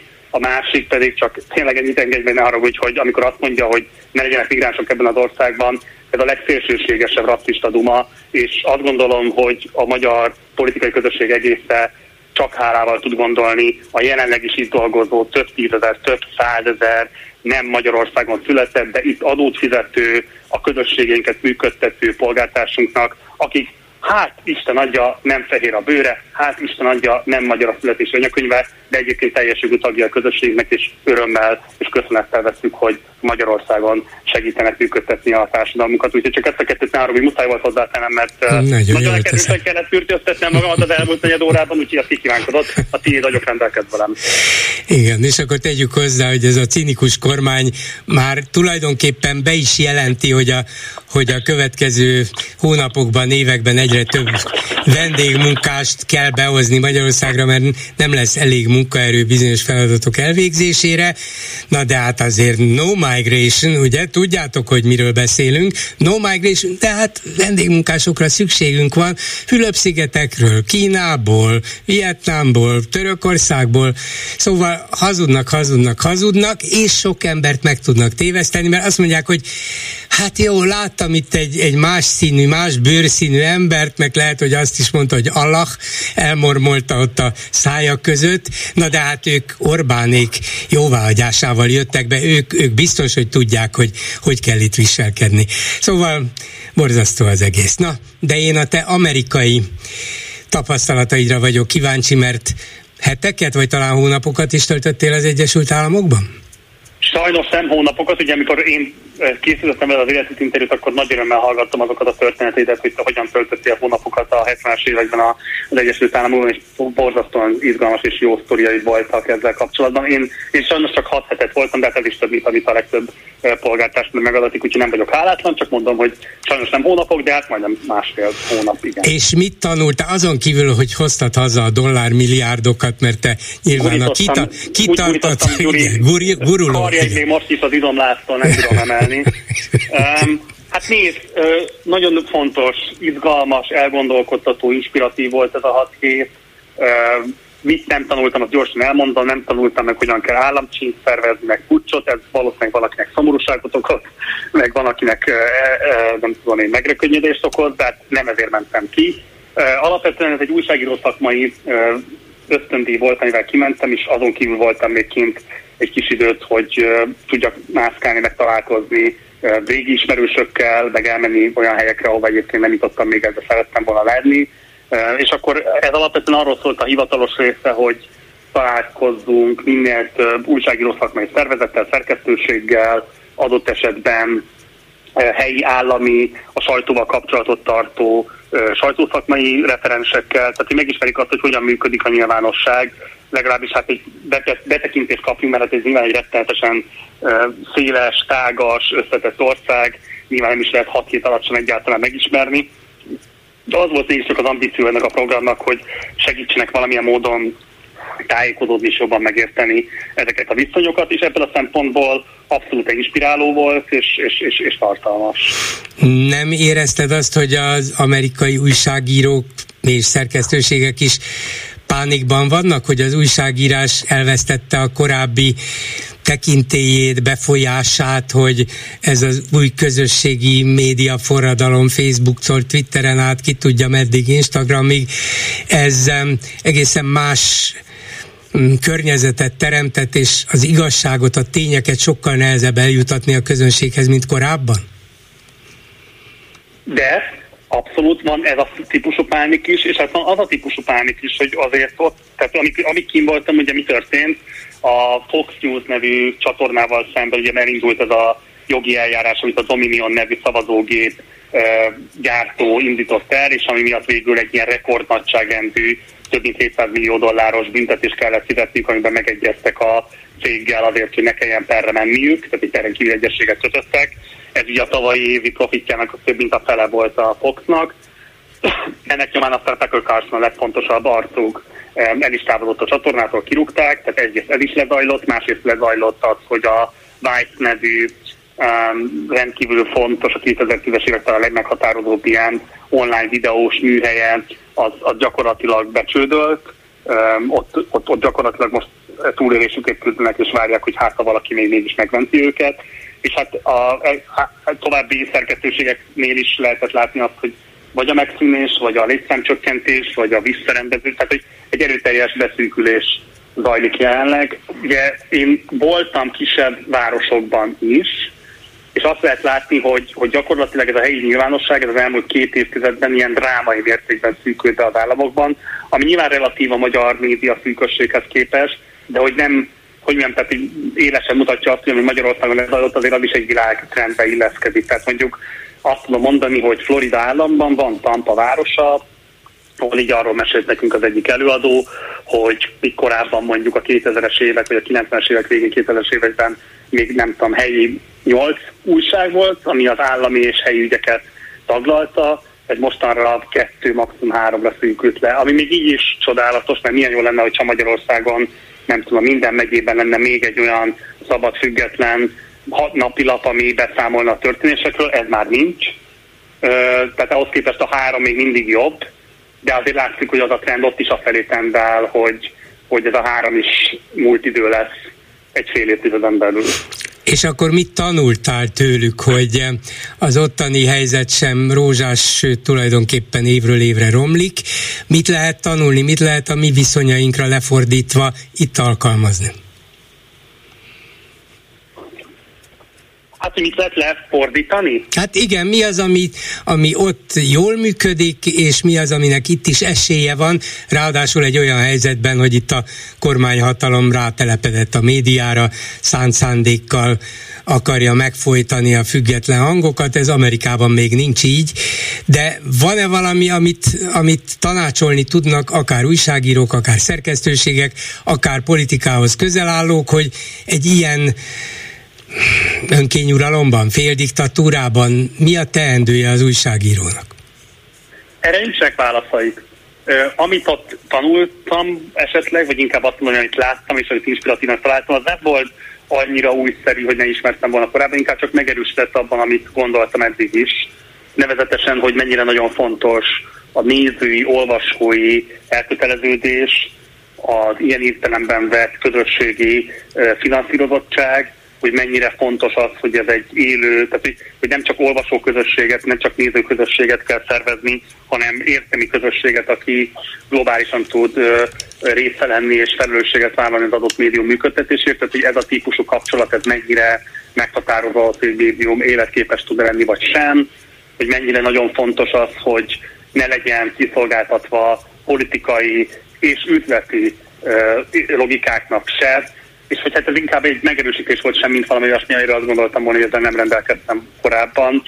Olyan típusú izgalmak voltak, hogy például Baltimore városában találkoztunk egy friss szerkesztőségek 9 hónapja indultak el, Baltimore Barrier néven futnak, és nagyon érdekes volt az, hogy hogyan próbálnak helyügyeket fölépíteni, és helyügyekből olvasóközösséget toborozni, hogy ezt hogyan használják a különböző közösségi média területeket, és hogy milyen jelentősége van annak, hogy mondjuk ők nincsenek rajta az országos térképen, jelentőség ilyen szempontból Baltimore városán kívül nem nagyon van, de hogy ezzel nem csak, hogy tudatosak, hanem abszolút e, ezt fontosnak is tartják, hogy ne az országos ügyekkel foglalkozzanak, hanem a helyi nyilvánosságot működtessék, mert pont azért indultak el, mert azt érezték, hogy ez egyszerűen hiányzik, és hogy ez egyszerűen fontos ahhoz, hogy jól tudjanak működni az elmúlt napokban az keltett itt figyelmet Magyarországon, mióta hazajöttél, hogy Amerikában találkoztál és interjút csináltál Bernie Sanders szenátorral, aki az amerikai demokrata párt balszárnyának a meghatározó vezetője, és hát még esélye is volt többször is a demokrata párti elnök jelöltség megszerzésére. Szóval mindenképpen valaki. De Sanders politikai pályája is, és bár 80-on fölül van, tulajdonképpen a mai szereplé, mostani szereplése is azt mutatja, hogy az Egyesült Államokban is komoly politikai viták, konfliktusok vannak, Trumptól, hát nem is Sandersig, hanem még tovább húzódnak a, a különböző jelentős mm, befolyással bíró politikai szereplők, és nem mindegy, hogy kik milyen üzenetekkel próbálják meg az emberek szavazatait megszerezni. Trumpot ismerjük, Sanders talán kevésbé. Neked hogy sikerült vele találkoznod, és egyáltalán mi volt az, ami számodra fontos volt Sanders amerikai politizálásában, vagy tekinthetjük ezt bizonyos értelemben nemzetközi politikának is, hiszen Sanders nem csak Amerikára figyel, nem csak az amerikai belpolitikára. Szóval mennyiben különbözik egy Sanders szenátor az európai szociáldemokráciától? Nagyon fontos kérdés. Valóban találkozhattam vele, és interjút készíthettem vele, és ezzel, ezért nagyon hálás voltam neki. Nagyon hosszú ideje hosszú idő volt elérni azt, hogy ezt eh, létre lehessen hozni, ugye mögött nagyon nagy munka volt, több mint egy éven keresztül levelezések folyamatosan, egyre közelebb jutva a stábjához, hogy végre egy olyan emberrel beszélhessek, aki ténylegesen hozzáfér Noteszához, és, eh, és akkor ezt az egészet így összehozhassuk. Szerencsére mellette volt még lehetőségem Amy Woodman-nel is csinálni interjút, ő a Democracy Now! nevű csatornának az alapító eh, vezetőhoztja, illetve a Nobel-díjas közgazdásztal Paul Krugmannel is csináltam egy nagy interjút Ezeket hamarosan majd szintén közzé tesszük a Partizán csatornáján. A kérdésedre válaszolva pedig alapvetően ott azért, amit a Bernie Sanders képvisel, az tényleg egy európai értelemben egy szociáldemokrata álláspont, a kapitalista keretek megtartása, igazságosabbá tétele, egy erőteljesebb újraelosztás, állami reguláció, a cégekre kivetendő adóztatás, tehát a klasszikus szociáldemokrata eszköztárral akarja kapitalizmus megfékezni, és láthatóan ott ez is egy szélső sztálinista álláspontnak minősül a 35-40 évesnél idősebb és alapvetően nem városi közönség körében. De a fiatalabbak körében nem csak, hogy alapvetően teljes elismeréssel viseltetnek a ő általa propagált közpolitikai megoldások iránt, hanem bizony az is látszik, hogy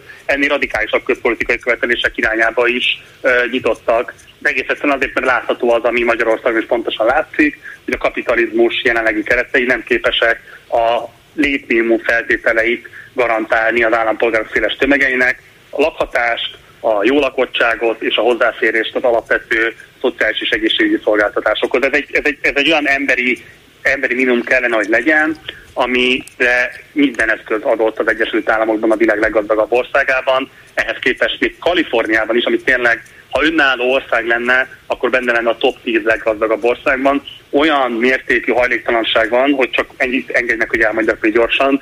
Amikor Los Angelesbe jártam, engem annyira figyelmített annak a látványa, hogy ilyen sátortáborokban élnek az emberek az utak mellett, és amikor elmentem a Hollywood bulvárra, mert nem nagyon akartam ezeket az ilyen átlagos, nem tudom, ilyen nagyon közkeretű hollywoodi hülyeségeket végezni, de az, az egy, az azt gondoltam, hogy megnézném a, a csillagsétányt, és nem tudtam végigmenni rajta, mert annyira szíven ütött az a látvány, hogy a csillagsétány két oldalán sátrakban hosszú sorokban élnek az emberek, és ott húzzák meg magukat, hogy én nem tudtam ott végig sétálni közöttük is azt gondolni, hogy én most akkor megnézem a, a csillagokat, és egy kicsit így elmélkedem a hollywoodi sztárkultusz történetén, mert, mert, mert annyira húsba vágó gyomorszájba ütő volt a, a valóság és hogy hát ez, ez, ez, ez, ez látszik, hogy például mondjuk ott Los Angelesben, amikor tartott a pandémia, akkor meg tudta oldani a város, hogy az üres hotelekbe, apartmanokba elszállásolt a, a hajléktalanságban élőket, és amikor a pandémia véget ért, akkor ezt így feladták, és gyakorlatilag elengedték a hajléktalanság kezelésének az ügyét.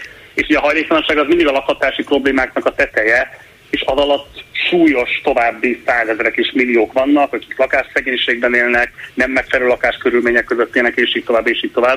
Tehát amikor a hajléktalanság eh, nem problémájáról, hanem botrányáról beszélünk, akkor valójában arról beszélünk, hogy, hogy, hogy, hogy a további milliók és, és nélkülözők hogyan nem tudnak megfelelő körülmények között eh, élni. És ez, ez, ez, ez tényleg nagyon-nagyon súlyos helyzet, ami az Egyesült Államokat abszolút alapjaiban kérdőjelezi meg, hogy, hogy képes-e ez a kapitalista rendszer bármilyen szempontból is a, az ígéreteinek megfelelni. Hát csak egy, még egy magyar vonatkozást megengedett, csak meg pont ma kapta meg a Szakonyi Pétertől a top 100 leggazdagabb listát, és hát tényleg látszik, hogy csak az elmúlt évtől mostanáig írtóztató mértékben, írtóztató mértékben, ezer milliárdos mértékben tudott vagyont felhalmozni a top 100 leggazdagabb ember.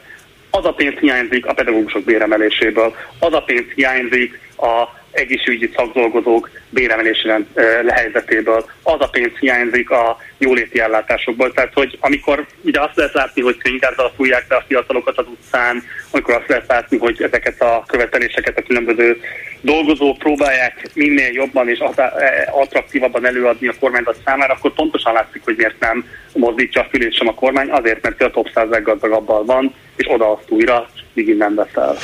Akkor a végén ez ilyen keretes szerkesztés akar lenni, bár tulajdonképpen nem én találtam ki az élet hozzá, így a műsor elején beszéltem Kovács Zoltánnal, az és főszerkesztőjével, már ők is gyűjtésre kényszerülnek. A Partizán meg tud maradni? A Partizán biztos, hogy meg fog maradni. Ugye azt mondjuk ki, hogy a Klubrádió és a Partizán is fogad adó egy százalékokat. Én nyilván nem fogok a Klubrádióban a Partizánért kampányolni, de azért kampányolok, hogyha a hallgatók hallgatják ezt az adást, akkor igenis élnek ezzel a lehetőséggel, akár a klubrádió, akár a partizán, vagy igazából bárki más irányába. A legfontosabb az, hogy ha már a 99%-áról az adónknak nem rendelkezhetünk, legalább ezt az 1%-ot ne hagyjuk ott az államkasszában. De én azt remélem, hogy a klubrádió hallgatói ebben nagyon tudatosak, és lehet, hogy már önmagában ezt megtették. Nekünk most ez a kampányunk nagyon fontos, nyilván nektek is ez a kampányok nagyon fontos, meglátjuk, hogy milyen eredményeket lehet elérni. Az is biztos, hogy, hogy egy pontig lehet csak úgy érvényesülni, hogy ne egymás kárára. Nyilván nem ez a szándéka senkinek sem, de hát az is biztos, hogy egy egyre szűkülőbb forrás lehetőségek mellett küzd mindenki, nem csak a megmaradásért, nem adott esetben a fejlődésért, mert nem csak megmaradni kellene, hanem újabb és újabb műsorokkal, változatosabb, tartalmasabb, jobban ellenőrzött tényekkel, információkat szolgálni a hallgató közönségnek. Egész egyszerűen ez pénz, és ehhez pénzt szerezni ma jelenleg nyilván nem könnyű, hiszen az emberek elszegényedettek, az infláció elvitte a maradék megtakarításaikat is, és a megélhetés költségei drámaian megnövekedtek, tehát hogy nagyon nehéz rávenni őket arra, hogy akkor most legyenek szívesek, még a mi munkánkat is finanszírozzák. De az a helyzet, hogy enélkül pedig tényleg nincs jól működő demokrácia, vagy legalábbis, hogy mondjam, nincsen ellenhatalom, ami tudná ellensúlyozni azt, amit a szélső jobboldali kormányzat propagandában kifejt állampolgárok milliói számára. Gulyás Mártonnak köszönöm szépen. Szervusz! Nagyon köszönöm, jó egészséget neked, szervusz, és köszöntöm a hallgatókat is, minden jót! És mit írnak a Facebook kommentelőink, Lőrinc Csaba? Szia Gyuri, köszöntöm a hallgatókat. Széles témákból merítettek, a témák széles köréből merítettek a, a kommentelők. Rögtön a sport az első téma. Magyarország visszalépett a 24-es műkorcsolya EB megrendezésétől, miután a 24-es női kézilabda Európa bajnokságban már kihátrált, de csak azért teszi hozzá a kommentelő, mert már a 2036-os olimpia megrendezésére gyúrunk. Bár ez nem is volt téma, de hát a hallgatóink Igen. tájékozódnak és kommentelnek. Jó. Aztán Dajs Tamás kijelentésével kapcsolatban, miszerint Magyarország a korrupció ellenes küzdelem mintaországa, egy megjegyzés.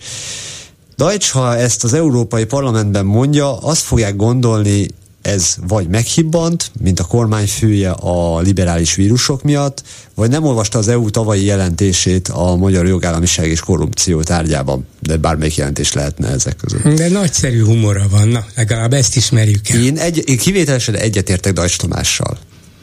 Magyarország a korrupció ellenes küzdelem mintaországa. És valóban, így nem szabad csinálni. Ja.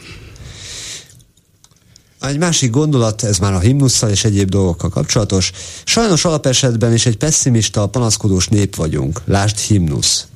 Sajnos elhittük minden szavát, de azért van ott igaz, pislákoló, de mégiscsak egy kis hajvány reménysugár.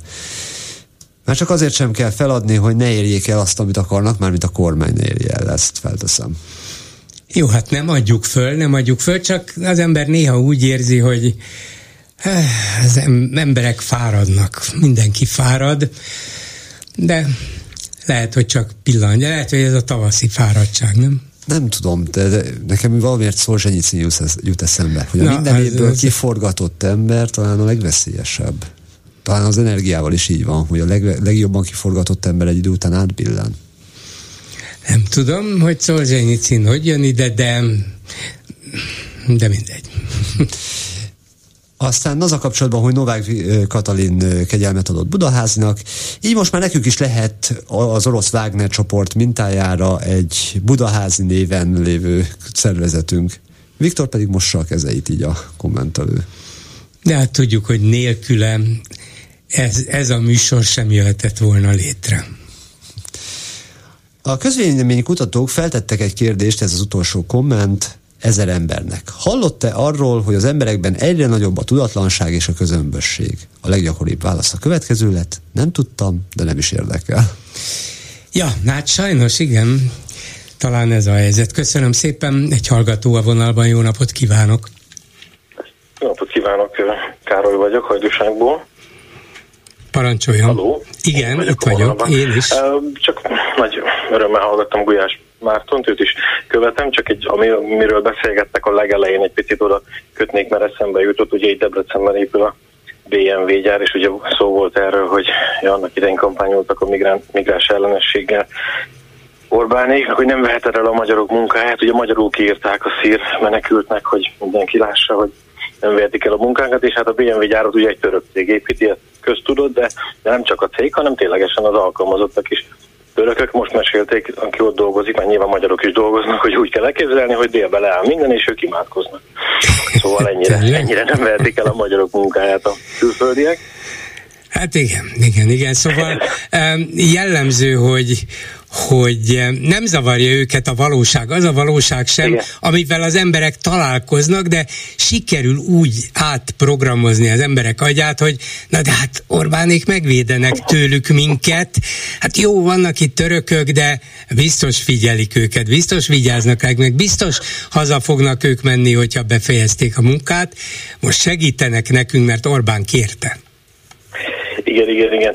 És csak az apátiával kapcsolatban Egyrészt ugye rossz szóvicként eszembe jutott az Apáti Bence, aki semmi köze a dologhoz, de már a nevéről, és hát olyan csúnyán beszólt a Vágó Istvánnak, miután, miután szegény eltávozott közülünk, tehát ez, ezt egyébként nem is tudom, hogy hogy nem lett ebből nagyobb, nagyobb és nem, nem ő volt az egyetlen, Több, többen csinálták hozzám ezt. ez jutott, hozzám ez jutott, igen, tehát igen. csak most itt tényleg, tényleg beugrott így a, erről a részről, de hagyjuk is. Szóval az apátiáról meg az ugrott be, hogy én a 90-es években SZDSZ tag voltam, és már annak idején hallottam ilyet idősebb párttársaktól, politikusoktól, vagy emberkiktől, hogy a méla undor van az embereken urrá, lett urrá a politikával kapcsolatban, akkor már így beszéltek, úgyhogy nyilván én értem, miről van szó, tehát abszolút nem akarok ilyen nagy megmondó lenni, de azért én azt látom, hogy bizonyos emberekre időről időre rájön ez az undor, rájön ez, a, rájön ez az apátia,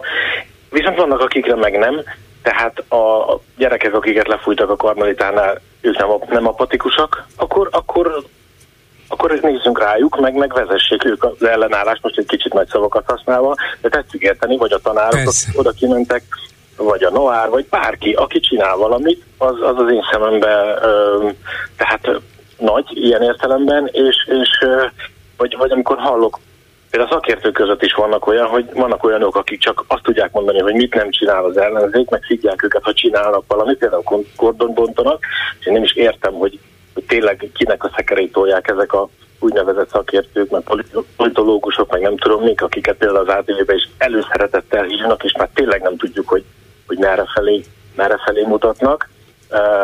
De hogyha mondjuk a Horngábort hallom, akkor ott nem az apátia jön le a, szavaiból, hanem mindig megtalálja a rést, mindig, mindig olyan okosakat mond, hogy, hogy öröm hallgatni, tehát sok mindenki nem apatikus. Persze, uh, ez így szóval van, csak... Én sem vagyok az egyébként, csak... ezt jól teszi. Ja, tulajdonképpen azért is említettem ezt az apátiát, mert, mert föl akartam biztatni azokat, akik úgy érzik, hogy ők nem, nem, de, de nem Nagy mindig helyes. mutatják ezt ki, hogy ők nem apatikus. Még ha belefér, akkor, akkor ami jobban elszomorít, vagy, vagy másképp szomorít el, vagy hogy is mondjam csak, és tényleg igyekszem nagyon rövid lenni, hogy az ellenzéknek, és már az előbb ugye belekaptam, szakértők, megmondók, stb., meg hát az ellenzéken belül is a megosztottság, az, az, az viszont ad okot fejvakarásra, de, de azok meg elvileg olyan emberek, akik, akik leszeretnék váltani Orbán Viktort, de megmondom őszintén, és ebből nem akarok nagy monológot csinálni, én is azoknak a táborát gyarapítom, akik azt mondják, hogy egy tényszerű kérdés, tehát nem szeretem, nem szeretem, hanem egy tényszerű kérdés, hogy van egy masszív tömeg, tömeg ma Magyarországon, akik soha semmilyen körülmények között nem fog Gyurcsány Ferencre szavazni, és ezért ő az egyik legnagyobb kerékkötője annak, hogy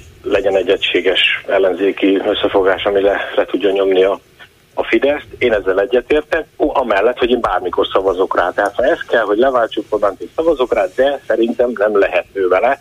Úgyhogy én ilyen pragmatikusan állok hozzá, viszont erről nagyon-nagyon százszerzékosan meg vagyok győződve, és hát fogalmam sincs, hogy az ember mikor akar visszavonulni. Ugye ez az egyik, ami rettentően megosztja az ellenzéket, vagy az ellenzéki szavazókat, a másiknak a mi hazánk, ami, ami szintén hát itt csak egyszerű trükkje Orbánnak, támogatja, van mindig egy 5-10 tizen pár százaléknyi szélső jobbos, akinek a szavazatát el lehet hozni, az akkor ugye se nem Fidesz, se nem ellenzék, de szépen az ellenzéktől elvitte a szavazatokat. Tehát ha erre nézek, akkor, akkor, akkor nagy fejvakarás van én bennem is, de úgy egyébként általában szerintem csak optimistán érdemes ehhez a dologhoz is hozzáállni. Igaza van, nem tudok, nem tudok mit felhozni ellene, sőt remélem, hogy így gondolkozik szinte mindenki.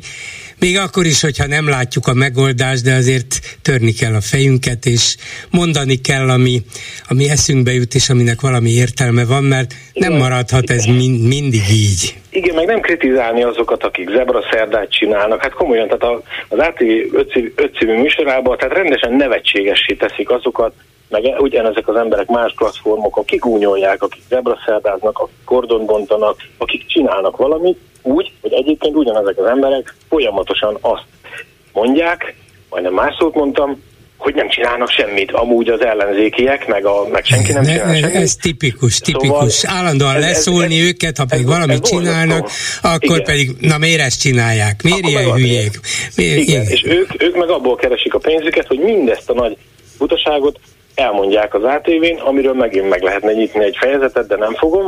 A hátterével és a, kötődéseivel kapcsolatosan és, és szóval elképesztő. Tehát egyre jobban haragszok ezekre az emberekre, megmondom őszintén, Schifferre is, meg a többiekre is, mert, hát mert a, a legjobb jó indulattal se látszik úgy, hogy, hogy, hogy, ők, ők, hogy leáll tehát, vitatkozni Budaházival, meg ezzel a magyar nemzettől már rég kivágott szélsőséges újságíróval, a Szakács Árpáddal, és hát mert hogy ő mindenkivel milyen nyitottan Szóval, és, és közben Igen, hát mi, mindenkit, aki, aki demokrata, vagy mást akar, vagy tisztességesen akarja csinálni, azokat meg állandóan felé mindig beszól, nekik nem, nem értem, nem értem. Na.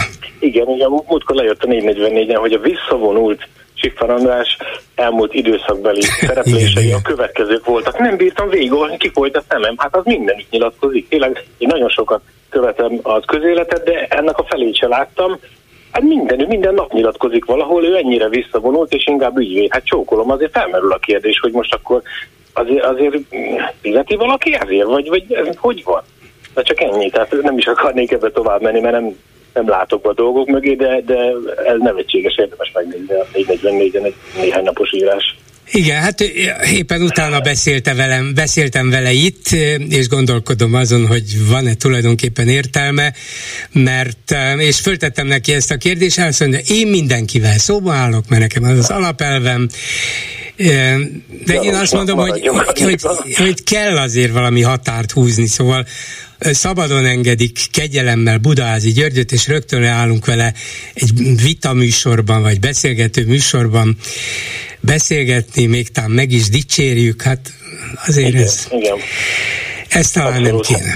Igen, viszont az ilyen gulyás Marci félék meg nagyon-nagyon jót tesznek az országnak, tehát ő egy rendkívül üdítő jelenség Magyarországon, amit ő megcsinált, így, így Pétri Jónos meg mindenféle támogatásokból, meg most ügyesen promózta az 1%-át, de nem igen, baj. Igen, szóval persze, őt, én, őt én nagyon csípem, tehát így van, így van. El kell ismerni azt a fontos dolgot, amit csinál, és, és egyedül küzdötte ezt ki magának, úgyhogy sok sikert hozzá. Köszönöm szépen, hogy hívott, minden jót, viszont hallásra. Én köszönöm, viszont hallásra. Ezzel a megbeszéljük mai műsora véget ért. Készítésében közreműködött Petes Vivien, Lőrinc Csaba, Erdei Tünde, Leocki Miriam és Csorba László, Bolgár Györgyöt hallották, viszont hallásra holnap. Most pedig jön az Esti Gyors.